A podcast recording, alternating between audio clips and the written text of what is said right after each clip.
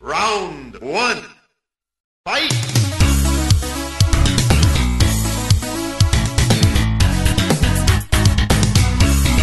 Fala galera, bem-vindos a mais um Jogando Casualmente podcast do jogandocasualmente.com.br e eu estou aqui mais uma vez com o Lucas E aí, galerinha do YouTube, deixe seu like e se inscreva no canal. e também com o senhor Vinícius Dielo. E aí, pessoal, beleza? Tudo bem aí? Vamos gravar mais um programinha do forno pra vocês aí. É pizzaiolo. A gente tá com dois convidados aqui muito especiais hoje. O primeiro, que é um cara que. Pera aí, eu abrir um negócio. É, tu tá acessando o LinkedIn de cada um? Pera aí. Ele gravou muito com o Alisson, cara. Ele pegou o hábito de gravar bêbado. É que o Alisson, pera aí, como é que é mesmo que eu esqueci o nome?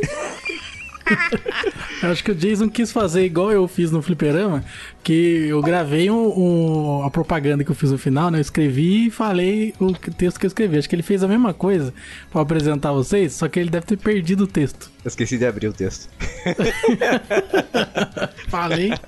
Tá, eu vou falar então. E a gente tá com dois convidados aqui muito especiais. O primeiro deles é um cara que não gosta de Lamborghini, que é o Guilherme Ferrari. Opa, eu sou o Guilherme do Fliperama de Boteco e é um prazer estar aqui com essas pessoas humanas bípede, andante, mijantes para gravar um podcast sobre videogames aqui no Jogando Casualmente. E, e é um desprazer estar presente junto com esse próximo apresentável, hein?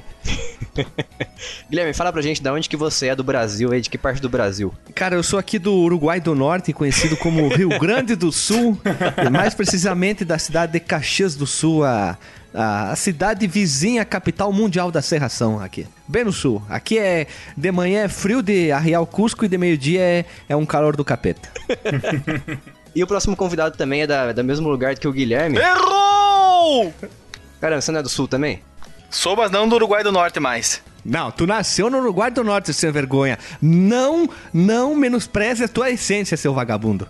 Eu falei que você mora lá? Não falei. Viu? Toma essa, bem no meio dos olhos. Pô, só agressão com os convidados hoje, cara. Tu esperava o quê? Cafezinho e bolinho? Tá vendo o que, que a gente sofre com o Jason? Vocês ouvem o podcast aí, vocês acham que tá tudo bem, vocês acham que é uma beleza, que é uma maravilha. Vocês não sabem como é que o Jason trata a gente aqui. É, não sabe não. hein? Pô, se, se convidado é tratado que nem cachorro, imagina os de casa. Melhor não comentar nada, hein, mano. Por que você acha que a gente tá quietinho? Só na chibata vocês, coitados. Só tapa na bunda. Pô, pode falar então? Ele também que é do Uruguai do Norte, conhecido como Sul do Brasil. É um cara que já faliu duas empresas e hoje trabalha como coach dos coaches, Alexandre Machado. É isso aí, pessoal. Um prazer muito grande estar aqui. O convite do Jason Bourne. Espero que, espero que a minha presença aqui engrandeça muito esse podcast. Não vai. Tomara. Tomara. O podcast deles estava crescendo, aí eles chamaram nós dois, agora, pom, vai pra baixo. É a né? receita do fracasso, é chamar o Vai Fliperama de zerar os Boteco. ouvintes. O coach dos coach e o radialista meia-noite e três co- como convidado não dá certo, cara. Isso cria um, um lapso espaço-temporal, é muita bacanice no lugar só. É bom trazer vocês aqui porque isso cria uma noção de normalidade diferente nos nossos ouvintes e faz parecer eu e o Vinícius pessoas normais, né? E Exatamente. muito bem contidas. Pode crer. Me deu medo essa tua a- a frase exposta pela tua pessoa humana, cara. Parece que a gente é dois loucos fugitivos da FEBEM, cara. Não, Mas não é? Fundação Casa, seu atrasado, não é mais ser bem. Cara, eu sou do tempo da FEBEM porque eu sou velho, É que decrépito. quando ele ficou lá era Febem ainda, né? É, quando eu, quando eu estudava lá era FEBEM, não ninguém dizia Fundação Casa, seu vagabundo, sem vergonha. Te Ah, passar eu já, a eu já passei direto, era- comigo era carandiru já, cara. Ah, é que tu é mais bandido, né? Essa cara de pedreiro que tu tem aí. É a cara que Deus me deu, cara. Nossa, coitado, né, cara? Pegou fogo, ap- apagaram com uma bitorneira na cabeça, né, cara? E a gente tá aqui hoje pra falar de um assunto muito peculiar, que é a vida, a vida pessoal de cada um. Especificamente na infância, a gente vai falar de infância gamer hoje. Mas primeiro eu quero fazer uma pergunta pra vocês. Na verdade, eu vou primeiro eu vou copiar o Fliperama de Boteco, vou fazer igual o Guilherme faz lá, que eu vou fazer um quebra-gelo. Quero saber uma coisa, eu quero saber o seguinte de vocês. Vocês trabalham com o quê? Notícia. Que notícia? Você não é programador? Sou, mas eu trabalho numa empresa de notícias, né? A mídia. Eu trabalho na mídia. O Guilherme é da, é da fake news institucionalizada. Começou, né? Falar mal da, da empresa pela qual eu trabalho. É que tu queria trabalhar lá como servidor de café, faxineiro, qualquer coisa, né, cara? O cara trabalha na Globo, é isso mesmo? É isso aí. Fi- Afiliado da Globo. E eu, eu trabalho numa empresa de Faxina. faxinas, eu sou o responsável pelos esfregões. Ah, achei que você era programador também. Não, não, eu trabalho na parte da, das computaria também, mas é na parte do, de infraestrutura. É micreiro, Uma empresa micreiro. de projetos rodoviários. O Guilherme, tá- o Guilherme tá com medo de revelar onde ele trabalha no cast, porque se ele falar alguma verdade aqui, ele pode ser mandado embora. É que eu, traba- eu tra- eu trabalho na- numa empresa que é filial da Rede Globo, a maior que tem aqui no Brasil.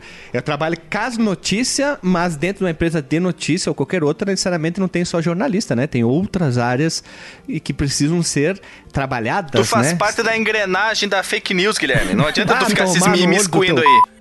Ah, se não tem só jornalista, então tem gente de bem, então. Olha. E eu sou programador, web, é isso aí que eu faço, cara. E às vezes outras coisas, né? Sou tipo um Severino. Entendi, mas fala uma coisa pra mim, lá no, no trabalho de vocês, vocês é permitido cagar em horário de trabalho? Claro. Não, tá, tá louco? A gente chega no trabalho tem uma rolha, assim, os Guilherme, aí tu põe a rolha. Não, não, pode cagar, cara, pode cagar. Pelo menos ela tem o seu nome, né? Imagina se tivesse que saber qual era a sua. Uh, aí. Ah, eu ia identificar a minha, né, cara? Eu ia identificar, né? Pelo cheiro? Não, botar uns chaveirinhos, sinalzinho, botaria umas barbatanas, uns negócios Um bacanas. Né? adesivo, né? É isso, um Ba- prego. Tu prestou atenção no que tu falou, Guilherme? Barbatana numa rolha. Tá, e daí cê- a gente falava que dava pra rebaixar uma enxada, porque eu não posso botar uma barbatana na É minha porque rolha? rebaixar uma enxada é totalmente plausível, mas barbatana numa rolha não, né? E se eu botar no finalzinho da rolha pra puxar de volta, tipo um OB? Meu Deus. Ah, é um rabo, não é uma barbatana. Sabe que E é se uma quiser chamar de barbatana? a rolha é minha, eu ponho o nome que eu quero nela. Ah, se for o nome eu deixo, tudo bem. Casos de família aqui. Treta News. Mas vocês fazem então a prática do, do famoso cocôzinho remunerado? Ah, clássico, né, cara? Ah, toda tá, vida, toda vida. se tu tá cagando no horário de trabalho, é como tu falou, é o cocô remunerado, né? As pessoas estão te pagando pra te cagar. É uma profissão hoje em dia de muita gente. O cara vai lá, dá 40 minutos e ele volta, cara de sono, né? E uma coisa que eu não entendo lá na firma, tem na ali perto de mim existem dois banheiros, um usado basicamente pelos homens e o outro que fica lá dentro de uma sala que é usado geralmente pela pessoa que fica naquela sala e mais ninguém além de mim. Porque os outros boca abertas, eles ficam com vergonha de passar no meio das mulheres que trabalham na sala para ir fazer as suas necessidades fisiológicas absolutamente normais. Nossa, tudo Eu vou lá, não tem problema nenhum, escovo os dentes, lavo o rosto, dou aquela estercada, solto gases, eu não me importo não. Caga de porta aberta, peida, na frente de todo mundo. Não, não, aí daí também não, eu só arroto na frente de todo mundo porque o arroto, eu sou da filosofia chinesa. Se você arrota é porque a comida tava boa. Então, mas agora eliminar gás já é pelo botão de arranque já é demais pra mim, cara, na frente dos outros. Ah, o, Alexandre, o Alexandre era conhecido como sanfona de Passo Fundo, cara. Porque ele sentava na hora de trabalhar e... Peitava que tá louco. Eu perguntei isso porque eu e o Lucas, a gente faz uma confissão aqui. Eu e o Lucas, a gente trabalhou num lugar que eu não Você vou tá falar. falando o nome. de mim aí, rapaz? Fala por você aí. A gente traba... a gente trabalhou num lugar, mas é um lugar onde o nosso chefe ele proibia a gente de cagar com o celular na mão. O que vocês acham dessa censura absurda? Eu acho que vocês tinham que comprar um, um fixador de, de, de celular de painel de carro e botar na frente do azulejo, assim, na cara de vocês. Aí vocês podem cagar sem usar as mãos usando o celular. Você podia levar o 3DS, já era. Vocês entenderam por que, que eu sou o coach, gente? Porque eu vejo as coisas que vocês não conseguem enxergar. tá à frente do seu tempo. Uma vez eu levei um segundo celular, porque daí meu celular ficava na mesa e eu levava um segundo celular escondido, igual o presidiário. Meu Só não Deus, era no cara. Guira, mas era escondido. Mas o, o chefe de vocês fazia assim, tá indo... Ca... Ô, ô, Jason, tá indo cagar? Mostra as mãos, mostra os bolsos. ok, vai lá, pode cagar. Limpa bem, hein? Tipo, se o celular não tivesse na mesa, ele assumia que estava com você. Mas isso dava Olha. o quê? Multa, chibata? Qual é que é? Encheção de saco. Uma humilhaçãozinha pública. Ah, mas daí tu podia dizer, ah, tu queria que eu cagasse com o teu celular, então, sabe? Pra dar um ataque de volta, né? Se é pra ser humilhado, vamos humilhar todo mundo, né, cara? É uma coisa que eu acho muito absurda porque se eu tô no banheiro, eu tô cagando, não tô fazendo nada, eu tô, eu vou ficar olhando pra parede, vou ficar olhando pro teto. Eu quero ser produtivo, então logo eu vou ficar mexendo no meu celular. Eu entendo o teu chefe, cara, porque vocês estão usando o tempo útil da empresa pra não fazer nada. E se tivesse com o celular, além de não fazer nada, estaria gastando a internet da empresa. Já entendi o porquê que Eu ele tô com o proibia. teu chefe, Jason, tô com o teu chefe. Eu, é, eu entendi o porquê. Porque vocês realmente estavam fazendo merda no trabalho, então ele não queria que vocês fizessem outra coisa. Então é por isso, é por isso. Entendível, entendível. Não justificável, mas entendível. Não, completamente justificável. Eu tô com ele. Se eu fosse teu chefe, eu faria exatamente isso também. Ah, tu ia botar um sistema elétrico. O cara vê que tá com o celular, apertar o botão, o cara toma Não, um eu vou choque junto no banheiro. Ah, tu fica do lado ali. Tu fica tipo de... De. Não, mas claro que eu não vou invadir a intimidade dele, eu vou ficar de costas enquanto ele faz as Fiscal coisas, né? Ah, sanitário. tu vai ficar de flanelinha de bosta, né? Vem um pouquinho mais pra trás, senta, isso, Não, eu caga, acompanho desce, ele desce. de frente até ele abaixar as calças. Aí eu viro, deixo ele fazer as coisas. É uma manobrista de bosta. é, o Isso, cara né? já manobrava os pixels que a gente. Que eu, eu não, porque eu sou programador, né? Mas o Jason fazia os desenhinhos lá, o cara ficava manobrando os pixels do, do Jason. Vai, dois pixels pra esquerda, vem, vem, vem, vem. Aí, aí é o flanelinha de design, né? Vai pra lá. Vem, patrão, vem. Aê! No caso, ele era o patrão, né? Esse cara aí, ele tinha um dom de chegar na sala quando alguém tava no banheiro. Então, tipo assim, pra ele, eu e o Jason, a gente ficava o dia inteiro no banheiro. Porque a gente ia, sei lá, uma vez, aí num milagre a gente ia duas vezes no banheiro no mesmo dia. As duas vezes que ele ia na sala e as vezes que a gente tava no banheiro. É lógico. Tem que dar azar, né? Mas de novo tá no banheiro? Tu podia ter respondido, vamos fazer assim, então botamos um piniquinho lá na tua sala, a gente vai cagar lá. Então pronto, aí tu vigia o, o- o cagamento, né, cara? A cagação. Vigiar o cagamento. Mas vem cá, vocês acham que também tem um, um tempo um tempo certo, um tempo limite pra gente fazer o cocôzinho lá? Não, cada um tem o seu tempo, cara. Não adianta. Não adianta apressar porque daí tranca e o cara não consegue cagar. Tem que deixar sair no seu tempo, cara. Eu sou de total acordo. Eu acho que quem caga rápido demais é porque tem intestino de pato. É. Ou não tem, né? Tipo, teve que fazer a bariátrica, cortou todo o intestino e é, é um caninho assim, cai do estômago direto pro, pro brioco e já caga, né? Comeu, cagou, né? Isso aí, comeu, cagou. É, não dá, né? Tá louco, é perigo isso aí, cara. Nem, nem sente o gosto da comida. Comeu, cagou, cagou, comeu. Aí é confuso, né? Comeu, cagou, cagou, cagou, comeu, né? Cada um, cada um tem uma ordem, né? É isso aí. Que fim melancólico, hein? Nossa senhora. Jesus Maria, que tristeza, né, cara? Só merda aqui, cara. 30 minutos de Audacity merda. aberto e nada se aproveita do que foi falado. Tá bom, então. Acabou a bobeira por aqui, então. Ah. Ó. Vamos falar um pouquinho mais de merda, vamos lá. Vamos, vamos falar do Alexandre. Opa, então, o Alexandre é um Ah, merda. eh, começar com a calúnia. Começar com a calúnia do, do Jason. Falou que eu sou do. Estou no Uruguai do Norte, não estou mais. Agora estou. Eu falei que você é do Vou- estou do no Norte. Brasil, né? Estou no Brasil, estou em Santa Catarina desde final de 2017. É terra do Guga? É isso aí, terra Ah, do Gua Kirten. É, fala tudo cantadinho. Algumas vezes aí na vida de vocês, não sei, porque às vezes isso acontece, né? Vocês já fizeram um cocô perfeito? Pá, deu vontade até tirar foto, né, Já, cara? já, já fiz e eu chamei a minha mulher pra olhar, ela não quis. Daí você manda pros amigos avaliarem. Não, eu, o Alexandre é muito certinho não, não, nesse eu, eu sentido, gosto né? de, de compartilhar com ela as E coisas cada um, só. cada um tem a- o seu entendimento, né? Como é que é o cocô perfeito na sua visão? É aquele que faz, uh, vai em, tipo o sorvete italiano, sabe? Ele vai enrolando e faz uma pontinha em cima. Igual Que- a escola desce redondo. Isso, tu não vê nem a água. Ele fica tipo, faz um, o creme ali, o creme brulee ali, ele fica tudo enroladinho. É, a pontinha. sensação dele saindo é como se ele fosse besuntado. Nossa senhora. É o quê? Que horror. Be- Besuntado. Que horror. Ele vem, ele sai liso, delicioso, Ai, que deslizando. nojo, O pior, o pior que. Não, o pior que. O pior de todos é aquele que tu não sabe se saiu, porque tu olha pra privada não tem nada, tá vazio assim. É o tipo. Cocô fantasma. Isso. Cara, eu acho, eu acho realmente perfeito quando eu faço cocô e não sujo a bunda. Tem isso também. Isso é bom também. tão Esse é o Cocô Schumauer, né? Ele passou tão rápido que não deu tempo de sujar, né, cara? Fica até assado. O cara sentou, saiu o cocôzão, já levantou, volta pro trabalho. Já que do Jason ia adorar esse cara aí, né? E o exato oposto me deixa muito nervoso, que é quando você não acaba nunca de se limpar. Já gastou um rolo inteiro e parece que é a primeira Ah. Peraí, peraí, passada. peraí, peraí, peraí. Tu pega 3 metros de papel higiênico, põe na frente e atrás da bunda e fica puxando tipo camisa assim? Ou tu dobra na mão pra limpar a bunda? Pera aí, como assim na frente e atrás da bunda? Tem dois lados? Tipo, ele faz uma cordinha com, a- com o papel higiênico e faz. Uh, uh, uh, uh, uh, uh. Cara, ninguém precisa de 3 metros de, de, de 30 metros de papel higiênico pra limpar o rego. Olha, se que tu deixa a tua bunda suja e sai fedendo, o problema é teu, Guilherme. Eu não sou desses, não. Guilherme, eu vou discordar, eu vou discordar do Guilherme porque eu, eu uso um papel, um rolo inteiro pra limpar a bunda. Cutil. Não, mas tu é doente, né, cara? Ah, tu tá com diarreia. É, vocês estão com Não, quando, cagorete. quando, quando dá diarreia, eu uso três. Não, mas diarreia é mais fácil, cara. Pelo, contrário, já é, você usa três pedacinhos de papel, já é, já foi. É porque já. tá molhado, né, cara? Ele, ele, ele semi-limpou ali, só passa o papel higiênico com guspe ali, ou passa na pia ali, lava o chuveirex ali.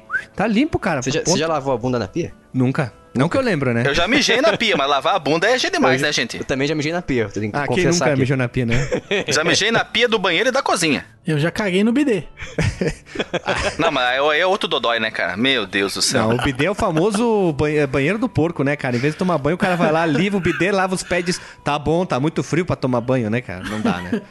Mas voltando a falar sobre o quanto mais se limpa, mais se suja, isso é verdade mesmo. Quanto mais se limpa, mais suja. Não, não, não falei isso. Eu falei daqueles cocôs que você já se passou 30 vezes e parece que é, é a primeira, porque a quantidade de fezes contidas no papel não diminui. Será que Isso tu não aí. tá de fralda, você cagou toda assim e tu tá só sujando mais do que É limpando? provável, Guilherme, é provável. Eu tenho Provável. bebido muito esses tempos aí, tô com um descontrole anal. o furículo tá que é um estouro, né, cara? Tá até meio gasto, não sei porquê, cara. O que, que aconteceu? Eu- Será que tem a ver com a bebida e eu caí nas calçadas daí durante as semanas? É que tá É, trabalhando gente. muito. É, o ganha-pão do Alexandre tá que é um botão de, de rosa, né, cara? Né? Parece um leque todo aberto já.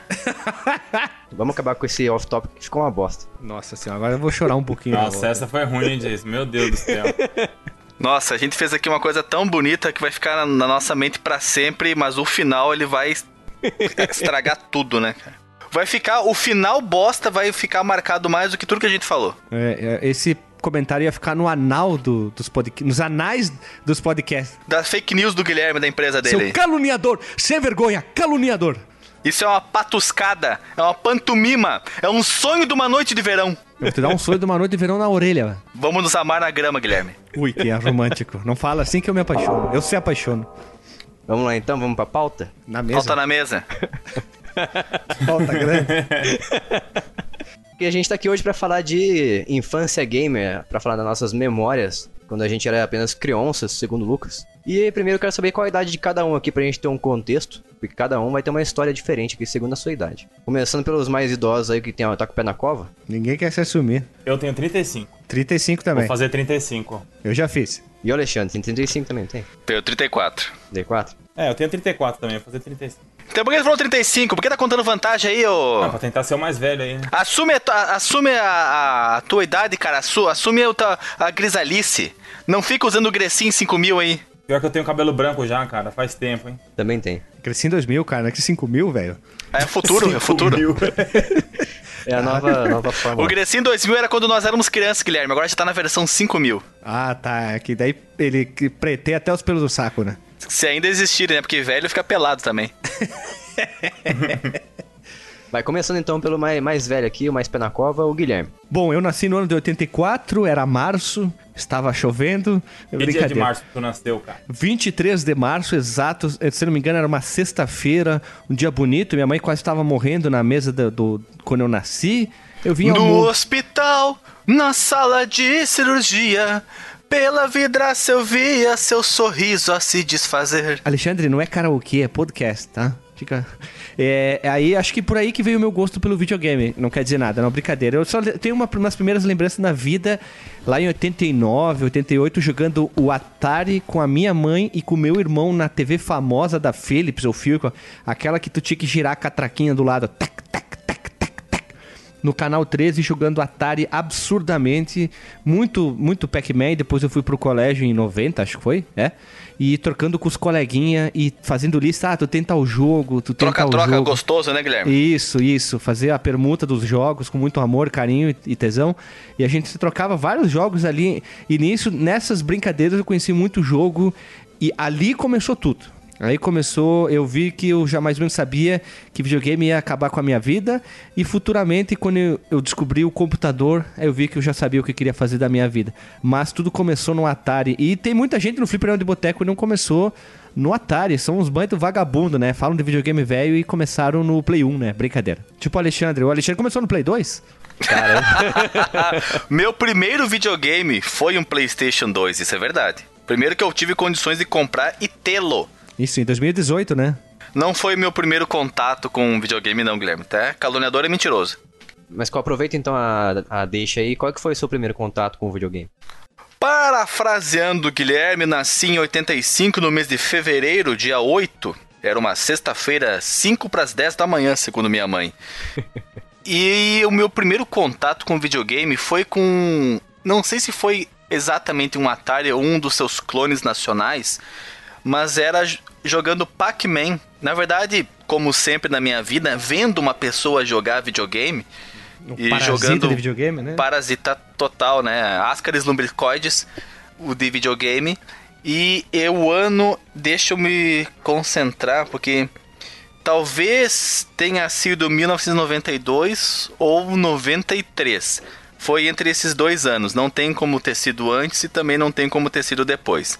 Então, entre 92 e 93, eu vendo jogar Pac-Man no Atari. O Pac-Man? Exatamente. Acabou a história? É isso aí, gente. Passa pro próximo. E você, Lucas? E que, como é que foi a. Não, pera aí, agora é o Vinícius, né, que é mais velho depois dele. Eu nasci no dia 9 de março de 1985. Mas, mas por que vocês estão falando tudo da. Vocês estão falando tudo da idade? Calma, a data, de- a você- data é a você vai deixar eu falar? nascimento. Ah, o Guilherme vai- começou, né, cara? Vamos seguir essa linha de raciocínio bonita, hein? Fala pro Guilherme fazer o roteiro também. Ui. Nossa, só agressividade. Come here! Get over here! Nasci no dia 9 de março de 1985, 485 anos após Cabral sair de Portugal para vir colonizar o Brasil. Altos e detalhes. 40 anos depois que a União Soviética invadiu a, Alemanha e o Hitler se matou. Mas pera aí, que é aula de história agora. Não, eu só quis eh, fazer um contexto aí que o dia que eu nasci é E importante. 485 é o número de megahertz do processador do GameCube. Tá vendo aí, ó? Coisa linda, hein? Coisa linda. GameCube favorito. Tu viu como tá tudo interligado? Tá, velho. Tá. Reptilianos. Explodiu a mente, hein? Então, o primeiro videogame que eu Terra tive oca. contato, que eu coloquei a mão. que eu coloquei a mão nele, foi um Dactar, que é um clone do Atari, né? Só que meu pai pegou ele na época pra gente, porque eu tenho um irmão mais novo também, né? Comprou pra nós dois. Nós dois, no caso, né? E ele deve ter pego esse videogame aí de terceira ou quarta mão já, porque ele não funcionava direito, né? Então a gente tinha um joguinho do Popeye lá. Não sei se vocês chegaram a jogar já o Popeye do Atari. Era Eu já coisa- vi fotos e é muito triste que a tua infância tenha sido com ele, cara. não, então, aí o que aconteceu? É, o direcional não funcionava direito, né? Então, assim, primeiro contato que eu tive foi esse aí, mas praticamente não jogamos nada porque ele acabou passando pra frente pra comprar um outro videogame, que foi um Top System. Aí esse sim, que era um clone do, a- do Nintendinho, né? Que ele rodava tanto cartucho japonês quanto, quanto cartucho americano. Aí sim eu comecei a jogar videogame de verdade, foi com esse Top System. Que ano que era isso? Isso foi mais ou menos em 90, 91, por aí, mais ou menos. Eu nem tinha nascido ainda. É. 90, Porque 91, o muito bom, muito Dactar, bom. Eu lembro que eu tinha uns 5 anos de idade mais ou menos quando ele pegou, mas foi rápido, assim. A gente ficou só uns meses com ele, viu que não dava pra arrumar e ele passou pra frente e pegou o, Top System. Mas como ele tinha pego no final do ano, acho que foi 91, deve ter sido em 91. isso. Mas esse Dactar aí, que ele era Nintendinho, ele é Atari? Não, o Dactar era um clone do Atari. O, o que eu joguei mesmo, mesmo foi o Top System, que era clone do Nintendinho, do NES. O Top System é- era tipo uma- um cor creme, se não me engano, né? Isso, e ele tinha um seletor no, em cima Sim, que você... meu primo tinha. Meu primo tinha um muito. Eu acho ele lindíssimo, cara. Ah, eu acho ele top. Até porque o controle dele, o controle dele tem o botão normal e o botão turbo. Então você podia É. apelar pra caramba em jogo de luta. Só segurando Isso. o botão assim. É o muito literalmente o clone do Nintendinho que é top, né? legal. É, exatamente. Era o, o Top System era da Milmar. Milmar, é isso aí. Isso aí. Ela tinha um outro videogame também que era clone do Atari, que era o High Top System, é, mas esse era outro. Esse era Não, não, High não. Top. High Top Game. High Top Game, isso, boa, garoto. Mas esse também era Atari? Não, esse era Nintendinho. Ah, evolução. Mas né? ele só, acho que lia só cartucho japonês, uma coisa assim. Ele não lia os dois tipos de cartucho. Só é xenofobia. Isso é racismo, né? É, eu acho. Não rodar cartucho Quer um ocidental. abacate, bem? Hã? Todo mundo falando baixinho assim, com esse som. Parece um pesar. Me lembrei do desenho do. Do abacate? Do irmão do Jorel, que tem a avó dele. Quer um abacate, bem? Eu nem sei o que é isso. Pô, tu não assiste Irmão do Jorel, cara? Irmão do Joré é ruim. Puta merda, tem no, tem no Netflix, cara, assiste aí. Só assisto animes. Irmão do Jorel é desenho de gente depressiva. É, bra- é brasileiro esse desenho? Irmão do Jorel é brasileiro, cara, é, muito brasileiro. bom, cara. Puta Ah, merda, é eu bom não demais. Assisto, não assisto coisa nacional. Nossa, que xenófobo. Mas ele não é brasileiro, né, cara? Ele é chinês, japonês, Ah, né? é cara? verdade, putz, é verdade. Não, tô contigo, cara, não vejo nada brasileiro, é uma bosta mesmo. Lá do teu país é melhor as coisas. Eu sou de Taiwan. Taiwan, cara, igual o menino, o menino Yuan. Ninguém sabe quem é o Yuan, né? O a moeda da China, né? É, também além de ser a moeda da China, era o, o filho daquela brasileira que tava tendo um, um problema legal pra ver quem que ia ficar com o filho. Não, né? Ninguém, ninguém sabe, né? Ninguém- pula, ninguém pula. falou nada, ninguém- Fotos da internet eu não manjo nada. Ninguém falou nada porque ninguém sabe. É, foi até no Faustão, mas também se não vem Faustão, né? Não. Graças a Deus, não vejo mais também. É, vocês três, então, é o Guilherme, o Alexandre e o Vinícius são dos anos 80, né? É isso aí. Isso. Aí, então, já o Lucas e eu, a gente, nós somos dos anos 90, né? Confere? Confere, muito superior, né? Obviamente. Muito superior, onde veio o videogame de verdade, né? Exato, é onde começou o videogame, né? Isso segundo quem nasceu nos anos 90, né? Vocês estão falando aí. É, não, porque antes o videogame era só de uma varetinha e uma bolinha, né? É lógico. Você não conseguia nem reconhecer o personagem. Mas a gente tem alguns youtubers que nasceram nos anos 2000 e concordam que os anos 90 era melhor. Todo mundo concorda que os anos 90 é melhor. Pumper Up, Pump the Jam. Aonde surgiu as principais franquias da Nintendo? Foi nos anos 80 ou nos 90? Só o nome 90. é- 90. 80? Lógico, 90. Começou o Mario nos anos 90. Ah, Mas claro. Tá bem, tá bem de geolocalização aí, né, cara? Precisa É. de um. Tu precisa de um Google Maps aí, sei lá, alguma coisa assim pra se A localizar maior melhor. franquia da Nintendo é o Donkey Kong. Porque no Nintendinho aquilo ali não vale, não.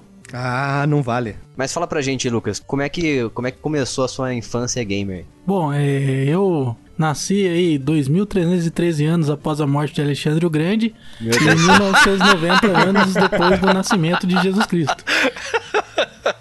Em 7 de setembro de 1990. Mas tu tá levando em né? consideração as pesquisas E- que levam a crer que Cristo nasceu, na verdade, quatro anos antes de Cristo? É verdade isso aí. Não, eu não levo em consideração porque aqui a gente não fala de pseudociência. Desculpa, cara. Aí, então eu nasci em 7 de setembro de 1990, um feriado, glorioso feriado. Minha mãe estava em trabalho de parto enquanto acontecia o desfile, que curiosamente era realmente na janela do quarto onde ela estava, porque é na avenida principal da cidade, onde havia o desfile e o hospital. Ah tá, que susto. Achei que sua mãe tinha desfilando e, e pariu você. Cara, eu no jogo. Patronaço, hein? Seria bem freestyle, né? Essa mãe é a mais patriota do Brasil. Freestyle, louco.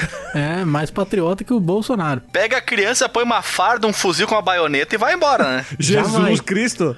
Nenê já começa ali mesmo. Sua mãe era, era Bolsomãe. Tá ok? Criança nasceu já com uma estiopa na mão, né, cara? Já dando tiro em Não é todo mundo. questão da criança, tá ok? A criança, ela tem que trabalhar, tá ok? Já pode começar Peraí, peraí, peraí. Tu tá o bolso Silvio agora. Tá ok? O, o Silvio Santos, ele fala a, assoviando. E aí, eu, nascido no feriado, né? Comecei a jogar videogame é, por volta de 4 anos de idade, em 94. Quando eu teria ganho. Teria, porque é complicado datar essas coisas, né? Porque minha mãe não lembra de nada disso aí direito. Supostamente ganhou, hein? Supostamente, porque a minha mãe comprou, né? Então eu ganhei, mas ela comprou. Um, um Dynavision 3. É, que tinha o jogo com a pistolinha lá, que tinha o, o patinho, tinha que matar ele. Duck Hunt. Mas peraí, mas peraí, você falou que, que começou a jogar videogame com 4 anos de idade. Mas você já tinha aquela famosa infa- é, memória infantil nessa idade aí? Você tem certeza? Não, eu não tenho certeza, por isso que eu falei supostamente, né? Ah, tá. Porque não tem como eu saber. Tipo, eu, eu chuto assim, pela conta dos próximos eventos, né? Eu faço assim, uma média e eu consigo imaginar mais ou menos em que período foi. Eu Faz acredito que. estimativa. Eu, eu vou te fazer uma pergunta que vai te geolocalizar. Tu lembra do Etetra? Negativo. Então tu não lembra desse jogo também, tá? Deixa de ser mentiroso e caluniador. Porque o Etetra foi em 94, se tu nasceu em 90 e lembra do videogame, lembra do Etetra também. Não vem mentir aqui na minha cara não, hein? Tu acha que, é, que eu sou moleque? O Eteta aconteceu durante 3 minutos, enquanto o videogame eu tive por 2 anos. É um evento que todo o Brasil se lembra. Não me vê com essa desculpinha não, hein? Futebol é ruim, cara. Pode continuar, tá? O Alexandre já se acalmou? Obrigado, viu? Já, aqui, ó, já, já arrumei minhas calças, levantei aqui no- na- nas tetas e já fiquei brabo, cara. Ninguém quer saber do Pelé gritando, cara. Era o Galvão.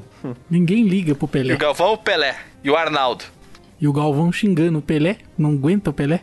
É verdade, tem uns, uns vídeos de, uns, uns vídeos de bastidores do Galvão reclamando do Pelé que é sensacional. Quem é que trouxe esse cara aqui? Vamos parar de falar de futebol, porque futebol é coisa de hétero cisgênero. De quem? É coisa da gente, é isso que ele tá falando. Ah, ok. Deixa eu procurar no Google isso aí. Deixa eu procurar. Depois eu vou ver o que, que é isso. Vai, Lucas, continue e o Alexandre não vai mais te interromper. Obrigado. Obrigado, professor. E aí. e aí eu, eu tive só a fita que já vinha mesmo, né? Que vinha com sei lá quantos jogos, tinha bastante coisa. mas não tinha Mario 3. Então, embora eu tenha tido um Famiclone, né, um clone do Nintendinho, eu não conheci o Mario 3. Acabou a história também? É, foi isso aí. Vocês estão terminando a história como se fosse continuar falando. Mas é que você perguntou como é que a gente conheceu os videogames, a gente tá respondendo isso. Esse aqui é um post disruptivo, é quebra de expectativa, é novo paradigma. Um novo conceito em parafraseando. Mas acabou então? Acabou então? Acabou. Tá bom, eu achei que você ia fazer um gancho pra, pra chamar a minha vez. Quer que eu faça? Eu faço. Faz um gancho então. E o meu console, cara, o Dynavision 3, ele tinha uma peculiaridade, né? Pra quem não, não se recorda aí, na época do Nintendinho a gente já tinha fitas japonesas, né? Fitas orientais e fitas ocidentais. E o meu videogame ele tinha um flip switch ali que ele trocava e dava pra colocar tanto as fitas ocidentais quanto as fitas orientais. Aliás, quem também é oriental é o Jason Minghong. Fala pra mim aí, Jason, como é que foi a- o seu conhecimento dos videogames? É, segundo as pessoas aqui, eu sou da China, mas o meu primeiro console, pelo que eu me lembro, como o Lucas bem falou aí, eu tinha, segundo meus pais, eu tinha um ano de idade quando eu comecei a jogar o, o Nintendinho. Meu Deus, cara, que piá mentiroso.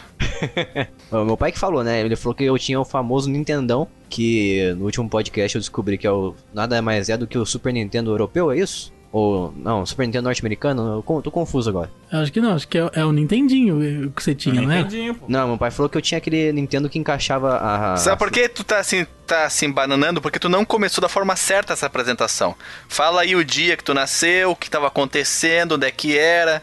Quantos dias da conquista da Rússia na- lá em Berlim, na Segunda Guerra Exato. Mundial? Não, já foi, já foi usada a Segunda Guerra, a Segunda Guerra. Já, o- fala aí, lembrado. ah, dias contados. A Guerra de Farrapos, Ah, então. Isso, ou Guerra dos Farrapos, ou a, a derrota de Napoleão em Waterloo. Ou quantos anos depois da independência do Brasil também? Fala da Batalha dos Golfinhos. Peraí, peraí, peraí. A Batalha dos Golfinhos é daqui a 200 anos. Tu veio do futuro também?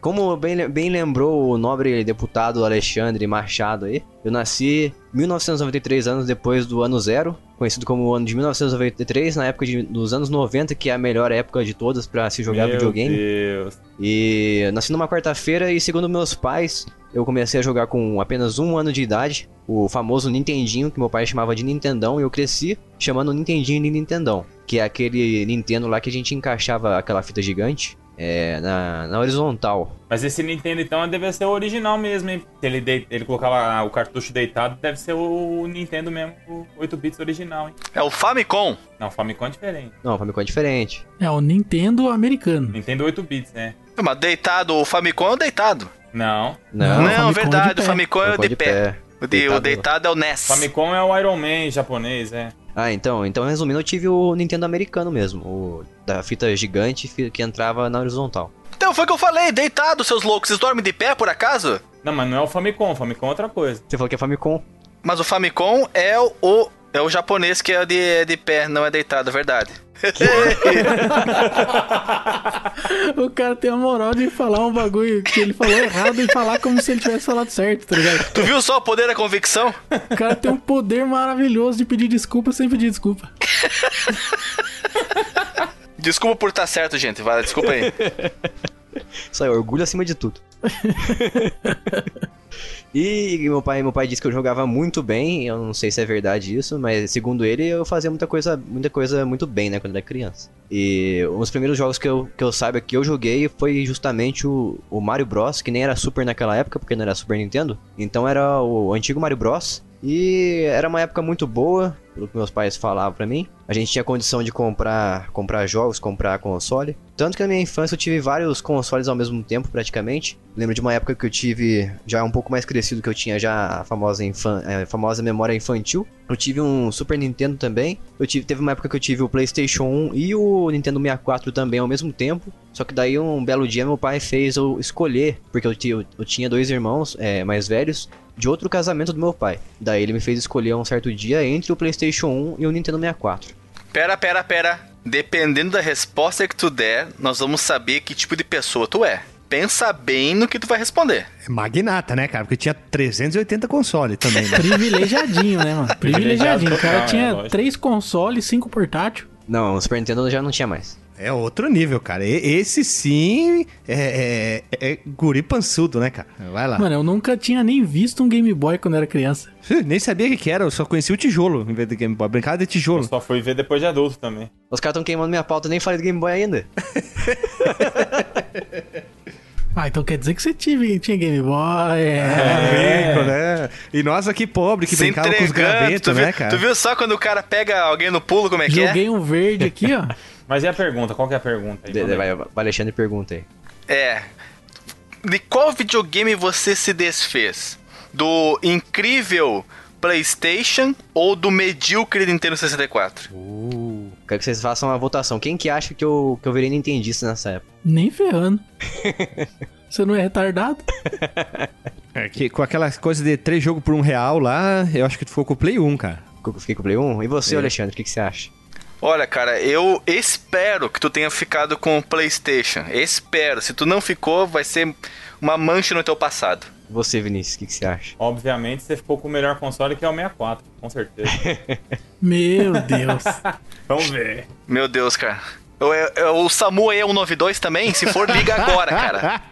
Ô, deputado, a gente vai deixar. A gente vai deixar o nosso congressista falar esse tipo de badernice aqui? Vamos botar ordem no tribunal, né? Vamos ver o que, que o host aí vai responder, quer ver? Muita digressão nesse podcast hoje. Culpa do Alexandre. Tinha que ser os gaúchos. É, isso aí, cara. Bah. Quem tá certo, Jason? Bate. É, ah, é, com isso a gente sabe o caráter de cada um aqui, né? Três pessoas falando que é PlayStation e um falando que é Nintendo. Mas ju- justamente eu escolhi, lógico, o PlayStation.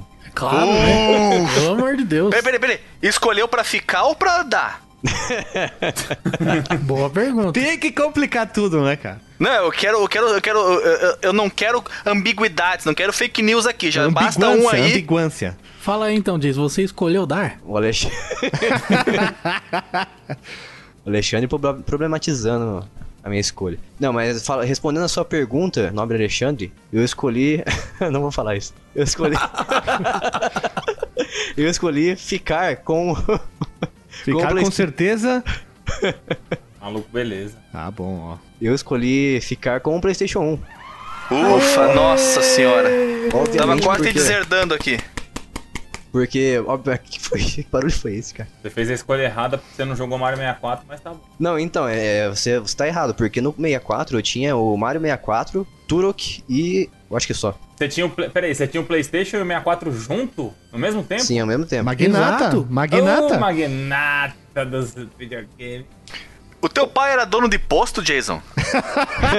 Ou era Jota, sei lá, né? Vai saber, né? Era funcionário do Banco do Brasil, porque nessa época pagava bem. E verdade, né, cara? Dono de casa de prostituição? Também. cara. Quem aqui nunca, né? Não, é que nessa época aí o, o Paraguai tava em alta, né, anos 90. Ah, tu traficava gente do Paraguai. Quando você falava assim, fala um país top, as pessoas falavam Paraguai. Paraguai. Hum, anos 90 era Paraguai. Você abriu o YouTube, tava no em alta lá, Paraguai. Paraguai nessa época tava nos trending topping da boca do povo. Tá na cara, tá na capa da revista. Mas enfim, eu tinha Peraí, só peraí, pe- peraí, peraí, Jason. Só pra dizer como eu vou provar agora que tu é magnata. Tu tinha o Tamagotchi pirata de dois real ou o verdadeiro? Tinha o Tamagotchi Pirata 2 não. Ah, bom, então tu não era magnata. Tá certo. Desculpe. Não, é porque vocês falam que eu sou que eu era privilegiadinho, como, isso, como se isso fosse uma coisa ruim também, né? Mas não. Não exatamente. Tanta criança passando fome na África e tu com dois videogames, Jason. Realmente é um absurdo. Mas se eu vender meu videogame, eu vou matar a fome da criança na África? Vai, fica quieto. Sem, sem cunho social, dois videogame, tem que ser invadido esses videogame. E isso, de acordo com a nossa Constituição, não está sendo feito uso social, porque não tem como você jogar os dois ao mesmo tempo. Não, incorporou aqui agora o Guilherme Boulos. É, não, é Ferrari, desculpa. É, ele é bolo, ele mete bolo, eu não meto bolo. Tinham que invadir os seus videogames. Não, pra sua informação, o meu, meu 64 não estava sem uso, ele estava em uso, então você não pode invadir meu 64. Ah, bom. Mas enfim, eu dei o meu 64 porque eu tinha apenas duas fitas nele, que é o Mario 64 e o Turok, como eu falei. Apenas duas fitas. Olha como é que você fala do negócio também. Nessa época a fita de 64 era um absurdo, né? Até mesmo as piratas. Ah, e tu vê que o Piá, ele era rico, pai, banqueiro e estudava em colégio que tinha inglês porque ele não falava, não falou Turok. Ele falou Exatamente. Turok. Não tinha locadora aí não, Jason? Tinha locadora, tanto E que você eu não ia com alugava meu- não os joguinhos? Sim, alugava. Pô, então você não precisava ter vendido. Podia alugar, né? Mas o cara queria comprar todos os jogos. Não, mas eu não vendia, eu, eu dei o meu 64 pro meu irmão. Ah, entendi. O pai fez eu me desfazer. Mas esse irmão, ele morava na mesma casa que você? Não, ele era de outro casamento do meu pai. Morava em outra Ah. casa. Morava com a minha avó. Ele era o Joe Snow, né? Que? Do Game of Thrones, o Joe Snow. Não assisto porcaria. Eu também não, mas eu sei quem é o Joe Snow só. E uma informação aí, a- as fitas do 64, elas eram muito caras por conta da forma com que era feita a verificação da pirataria, né? Tinha um chip proprietário que fazia o desbloqueio do videogame toda vez que ele ligava. E aí, se esse chip não tivesse presente no cartucho, o videogame ficava em boot loop. Então ele ficava reiniciando para sempre. E aí, naquela época, né? Não tinha o, o desbloqueio, não tinham feito a engenharia reversa ainda de como funcionava esse chip. Tanto é que para você funcionar os jogos piratas no 64, você precisava de um cartucho que ficava antes do cartucho, né? Você colocava ele e o cartucho pirata em cima, e esse cartucho que ficava embaixo, ele necessariamente precisava ter recebido como doação de um cartucho verdadeiramente original esse chip que era responsável pelo desbloqueio. Então aí você conseguia fazer o bypass ali da- do desbloqueio do 64. Mas tinha outro também, Lucas, que depois eles desenvolveram que um que você só precisava só do cartucho mesmo, esse piratinha aí, pra colocar por baixo. Não precisava. Porque, tipo, ele ficava tipo um T, né, meu? Tinha colocar um cartucho original atrás dele e o pirata por cima. Exato, exato. Assim como do Super Nintendo, mais tarde eles conseguiram desbloquear o, o chip lá e tudo mais. Mas inicialmente eles não sabiam exatamente como funcionava, eles só replicavam é, as respostas né, nos pinos do, desse chip. É, recentemente, em 2004, que realmente fizeram engenharia reversa de como que funcionava esse, esse bloqueio aí. É, mas meus, meus pais não iam procurar conhecer tudo isso aí, então, né? É por isso que a gente ficou com o PlayStation 1.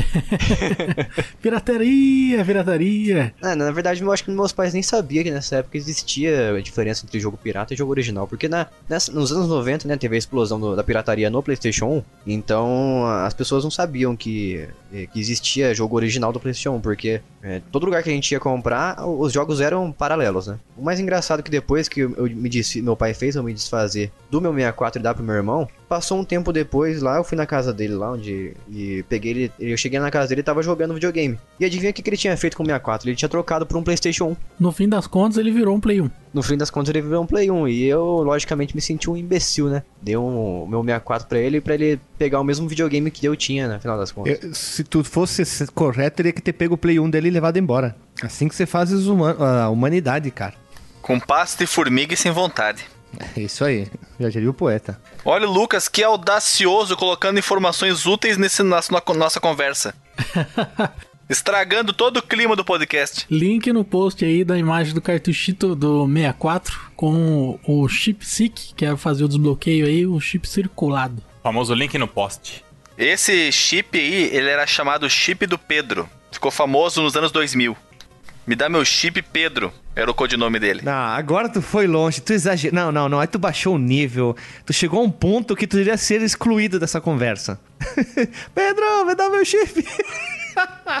Mas, mas nessa época aí, nos anos 90, a gente não apenas jogava esses consoles aí de pessoas privilegiadinhas, né? Como vocês falaram. Mas também eu jogava bastante. mas também eu jogava bastante o, aquele Brick Game, que é o famoso 99.1, que tinha apenas dois jogos e era a repetição do mesmo. E ia repetindo, ia repetindo. Tinha aquele joguinho de tanquinho de guerra lá, da, da motinho. Tinha o Tetris também, eu acho. Então era uns três jogos mais ou menos. Eu tenho uma história interessante com esse Brick Game aí, Jay? Eu lembro que uma vez a minha mãe pegou eu e meu irmão. Que eu- foi eu ou foi ele que foi passar no médico? Eu não lembro quem que era dos dois. Mas foi nós três. Minha, minha mãe, eu e meu irmão. E na volta, aqui na região de Santana, aqui em São Paulo, tem um McDonald's ali, né? E na. Tipo assim, na rua do McDonald's tinha um monte de barraquinha, sabe aqueles camelô antigos, assim? Mas era tipo lotado, velho. E tinha tudo quanto era tranqueira de contrabando aí, né? Tinha carrinho, tinha bonequinho e tal. E eu vi um desse brick game aí que era 99 em 1. Aí eu, mãe, compra, mãe, compra, mãe, compra. E ela, não, eu não vou comprar e tal, tenho dinheiro e tal. Eu fiquei apurrinhando tanto ela que ela falou, ó,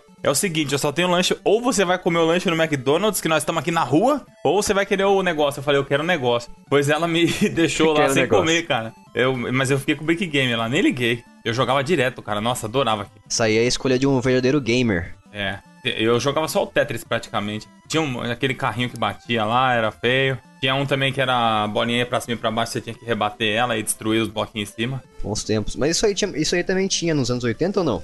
Não, anos 80 nós tínhamos os minigames mecânicos. É aqueles, por exemplo, que você tinha as argolinhas dentro d'água pra O enganchar.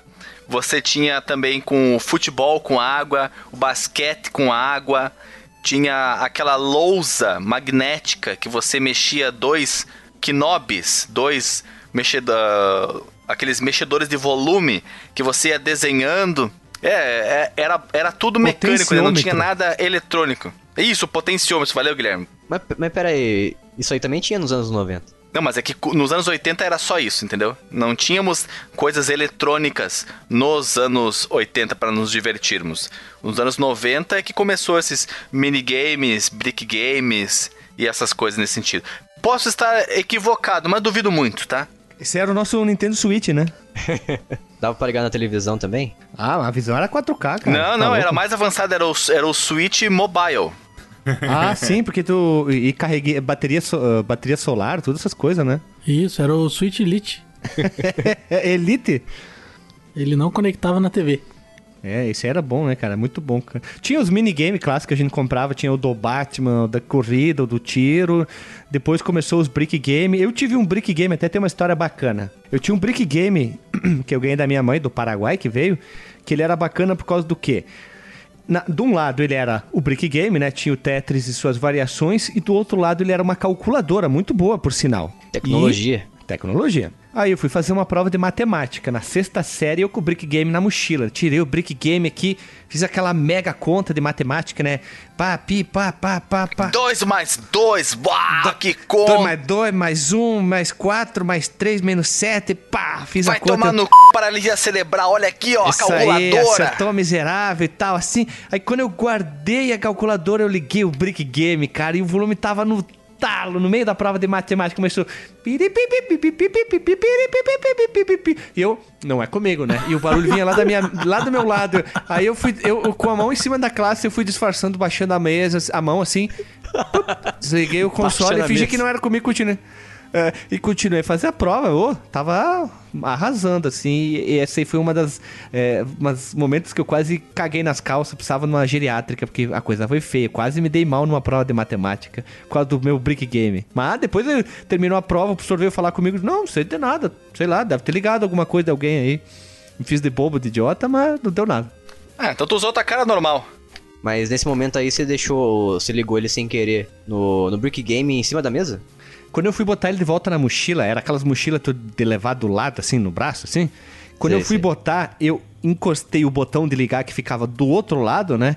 em Ah, alguma coisa entendi. dentro da mochila, sei lá, estojo, caderno, alguma coisa. Peraí, peraí. O botão Tu, puf, tu encostou e falou ligou. mochila de levar do lado, Guilherme, então era uma pasta. Isso, uma pasta, uma pasta. Ah. e quando eu fui guardar de volta, o botão de ligar, que era uma, uma protuberância, encostou em algum lugar e ligou. E começou aquela barulheira dentro da sala. É, uma prova fica em silêncio, né? Então tava um silêncio de funeral. Puta que pariu, quase me caguei, cara. Puta, É mochila de levar do lado e carro de duas rodas, né? É isso aí. Esse é o mundo do Guilherme, cara. Ele dá um novo nome pras coisas. Isso, e no caso o carro de duas rodas seria a moto, entendeu? que a mochila de levar do lado é a pasta, então o carro de duas rodas é uma moto. Não, o, Guilherme, o Guilherme tem um vocabulário próprio dele. Claro, cara, vivendo e aprendendo. Se tu não cria o teu vocabulário, então é uma pessoa que não evolui. Eu já digivoluí para um nível onde que eu já começo a criar palavras. Isso quer dizer que eu já cheguei a um ponto mais alto do meu. Eu cheguei ao. Como é que é o. Arai chique já. Eu atingi o Arai chique, É, então eu tomei. Já acabou todas as palavras, aí você começou a criar novas. Já virou o Super Saiyajin fase 3. Não, eu tô Arai chique, cara, que é o oitavo sentido dos Cavaleiros Zodíaco. É Araia Chique. Arai chique, isso. Quase falei Araquari, Araquiri de novo. Arara chique? Arara Azul tá em extinção. O cara fica com o cabelo azul também, que nem o Goku. É por isso que o Goku ele tem o cabelo azul ali.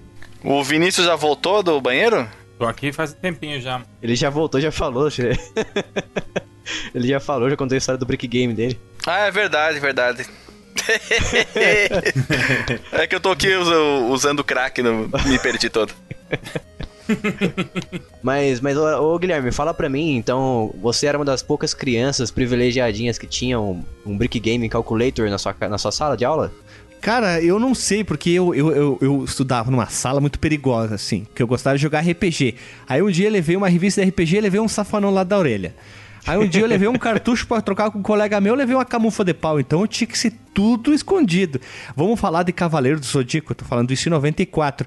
A gente ia no, no intervalo, lá num canto escondido do, do colégio, do, no pátio, para conversar, para não correr o risco de apanhar. Então a gente não podia dizer, ah, tem isso, tem aquilo. Ah, tipo, tinha alguma coisa de videogame, a gente tinha que emprestar pro colega tudo escondido. Ô, pega, pega aí. Parecia que era tráfico, sabe?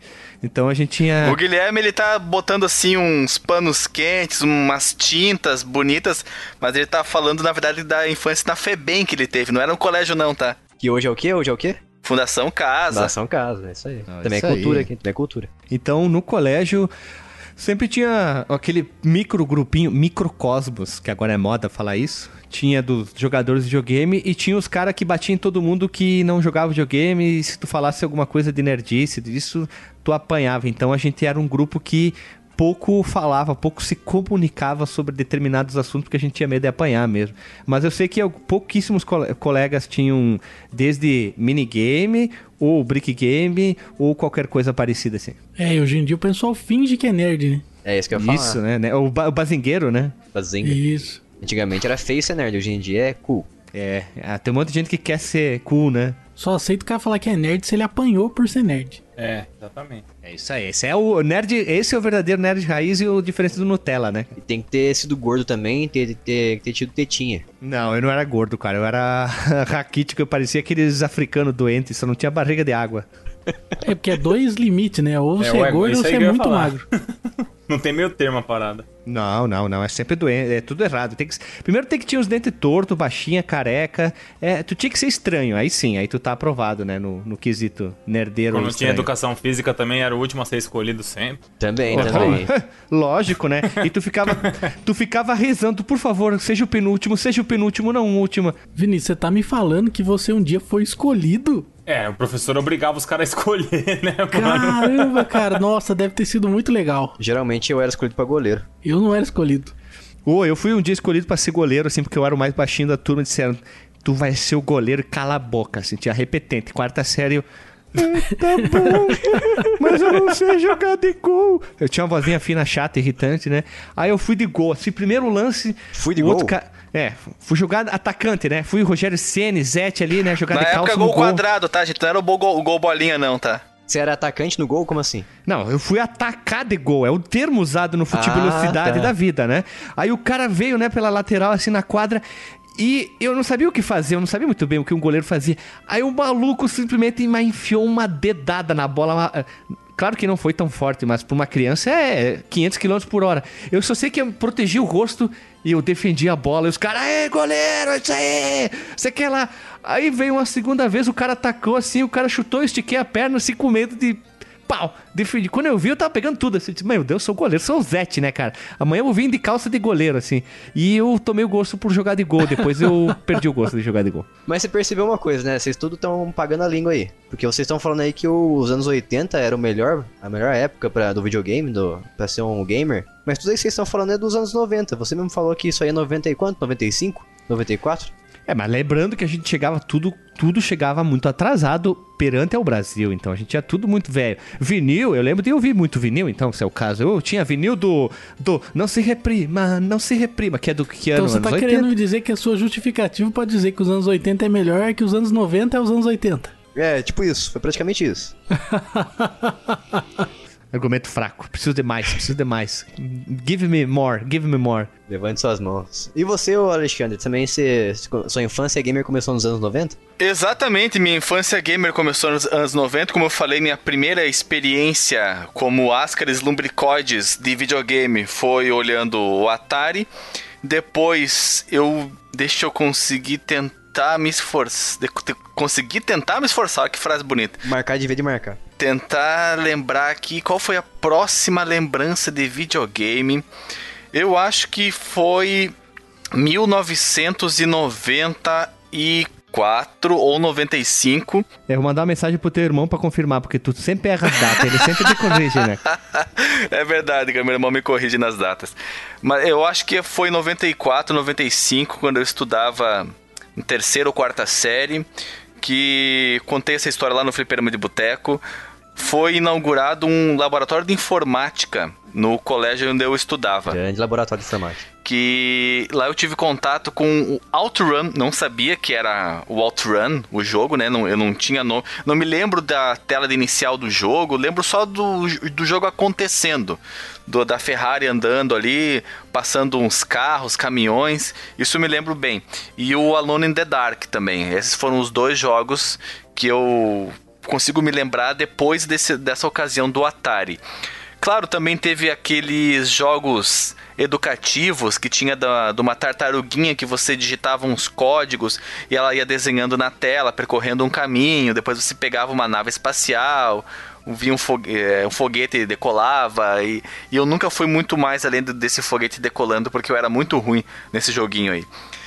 E videogame, videogame mesmo, foi, a, foi também em 94, Aí, ó, mais uma vez anos 90. é, mais ou menos 90. Até porque é, do interior, né, do Rio Grande do Sul, não era capital como o Jason aí, e o meu pai, apesar de trabalhar em banco, não era Banco do Brasil, né?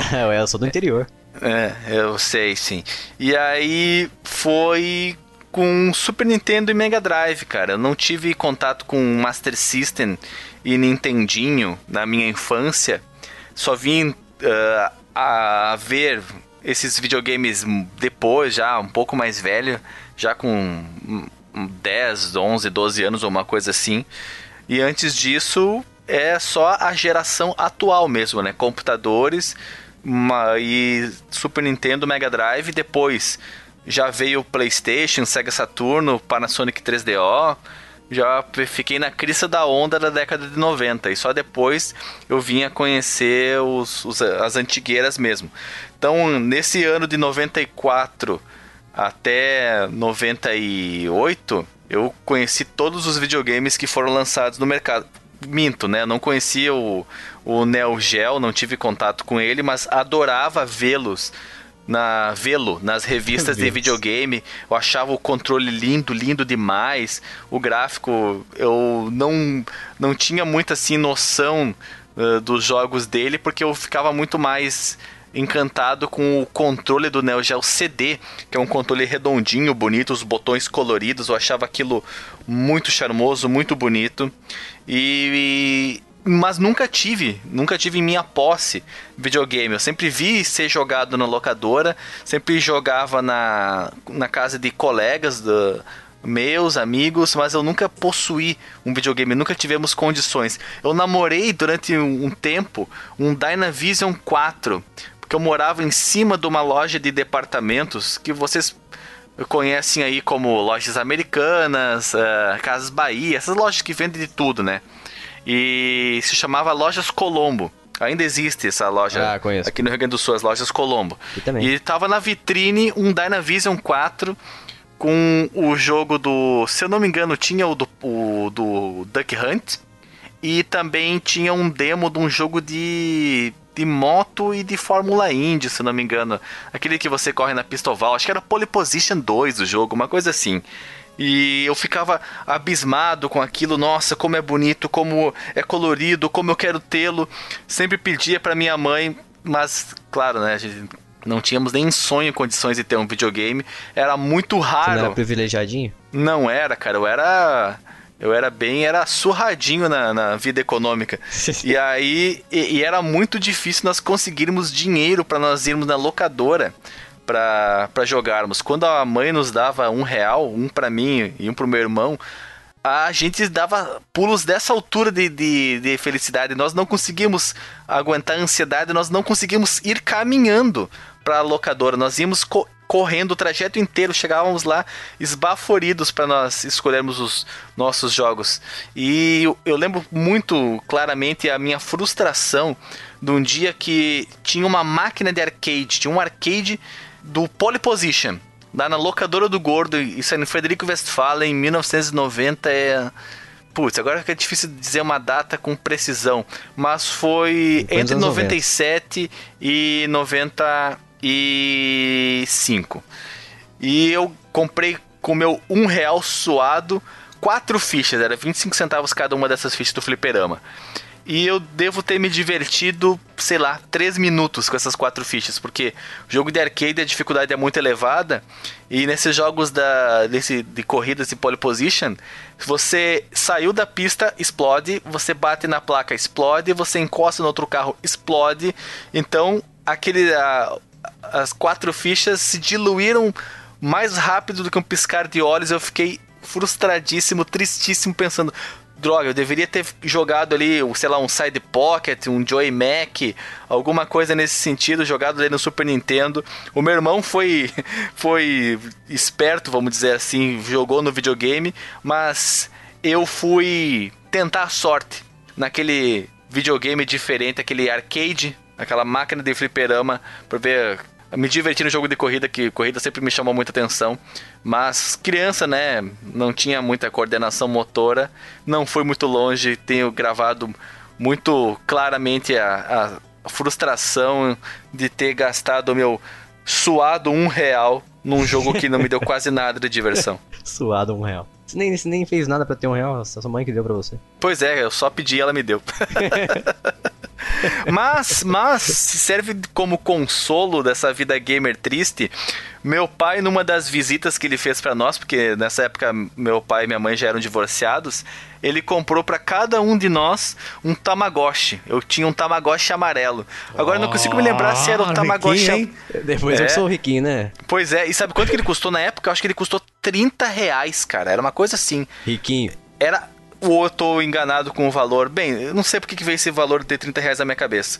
Agora não consigo me lembrar se ele era o Tamagotchi mesmo ou o Haku Haku de Nokun, que também era um outro nome que ele tinha.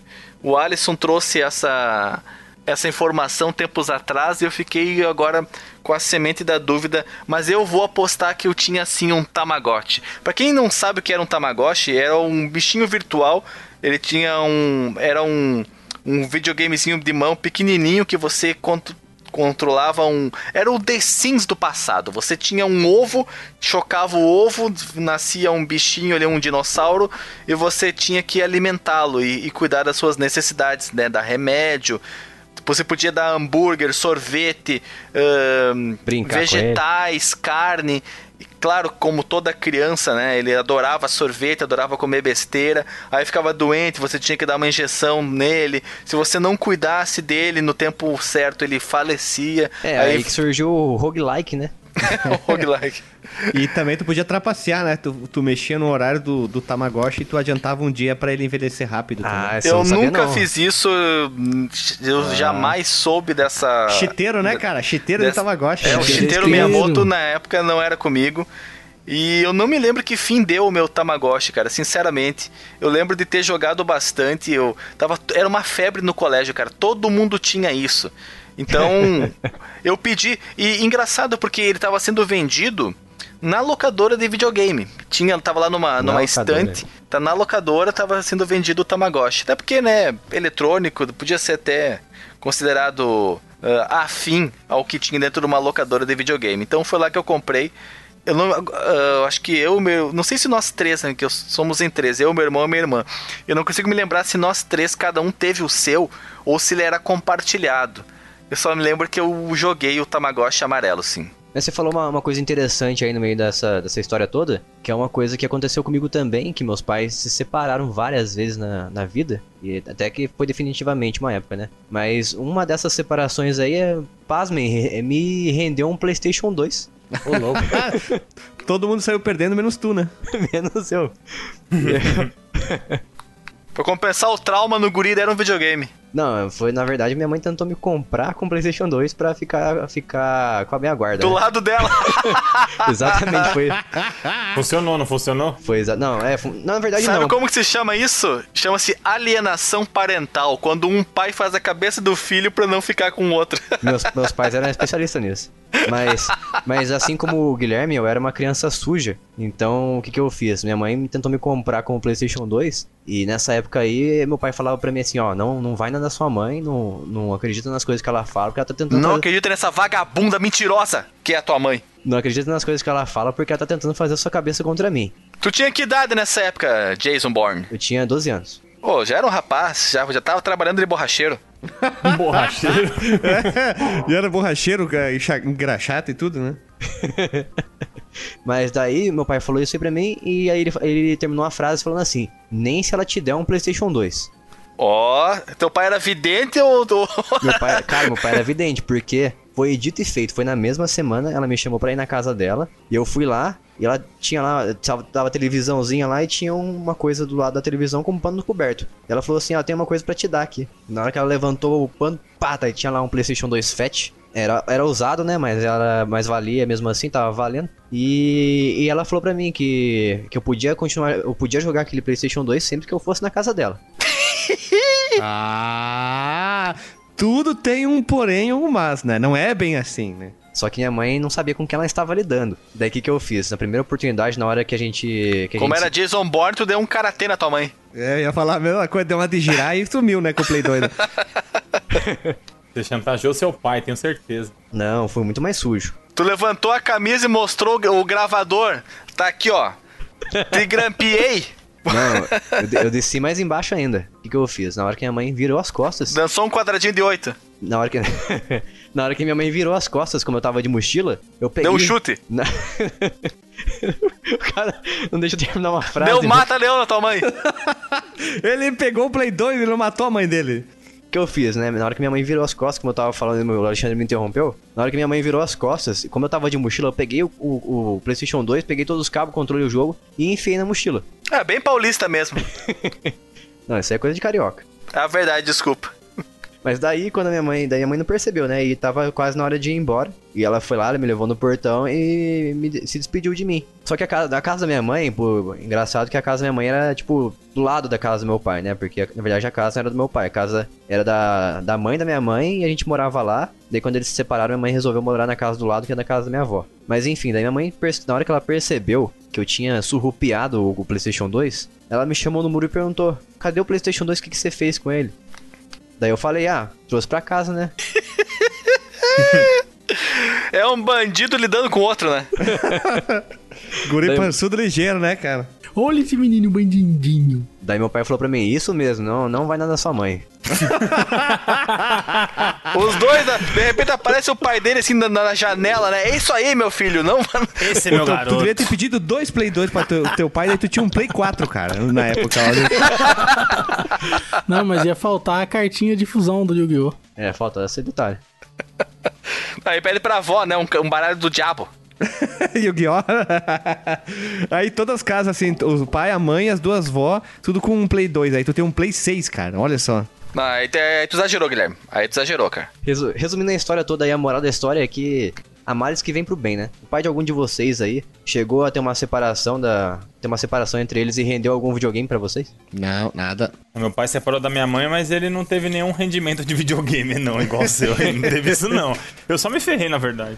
Eu tive que vender o Super Nintendo que a gente tinha pra. que a coisa tava feia em casa, mas não, não deu certo. Conta essa história aí, vai. Então, é, depois que a gente ganhou o Top System, é, meu, pai invent... meu pai ainda era casado com a minha mãe. né? Ele inventou uma história lá, falou: Não, eu vou ter que Vou comprar cigarro já volto. fazer desse videogame porque a gente tá com pouco dinheiro e tal, tal, né? Aí eu e meu irmão ficamos tristes, né? Porque, pô, a gente jogava pra caramba e tal.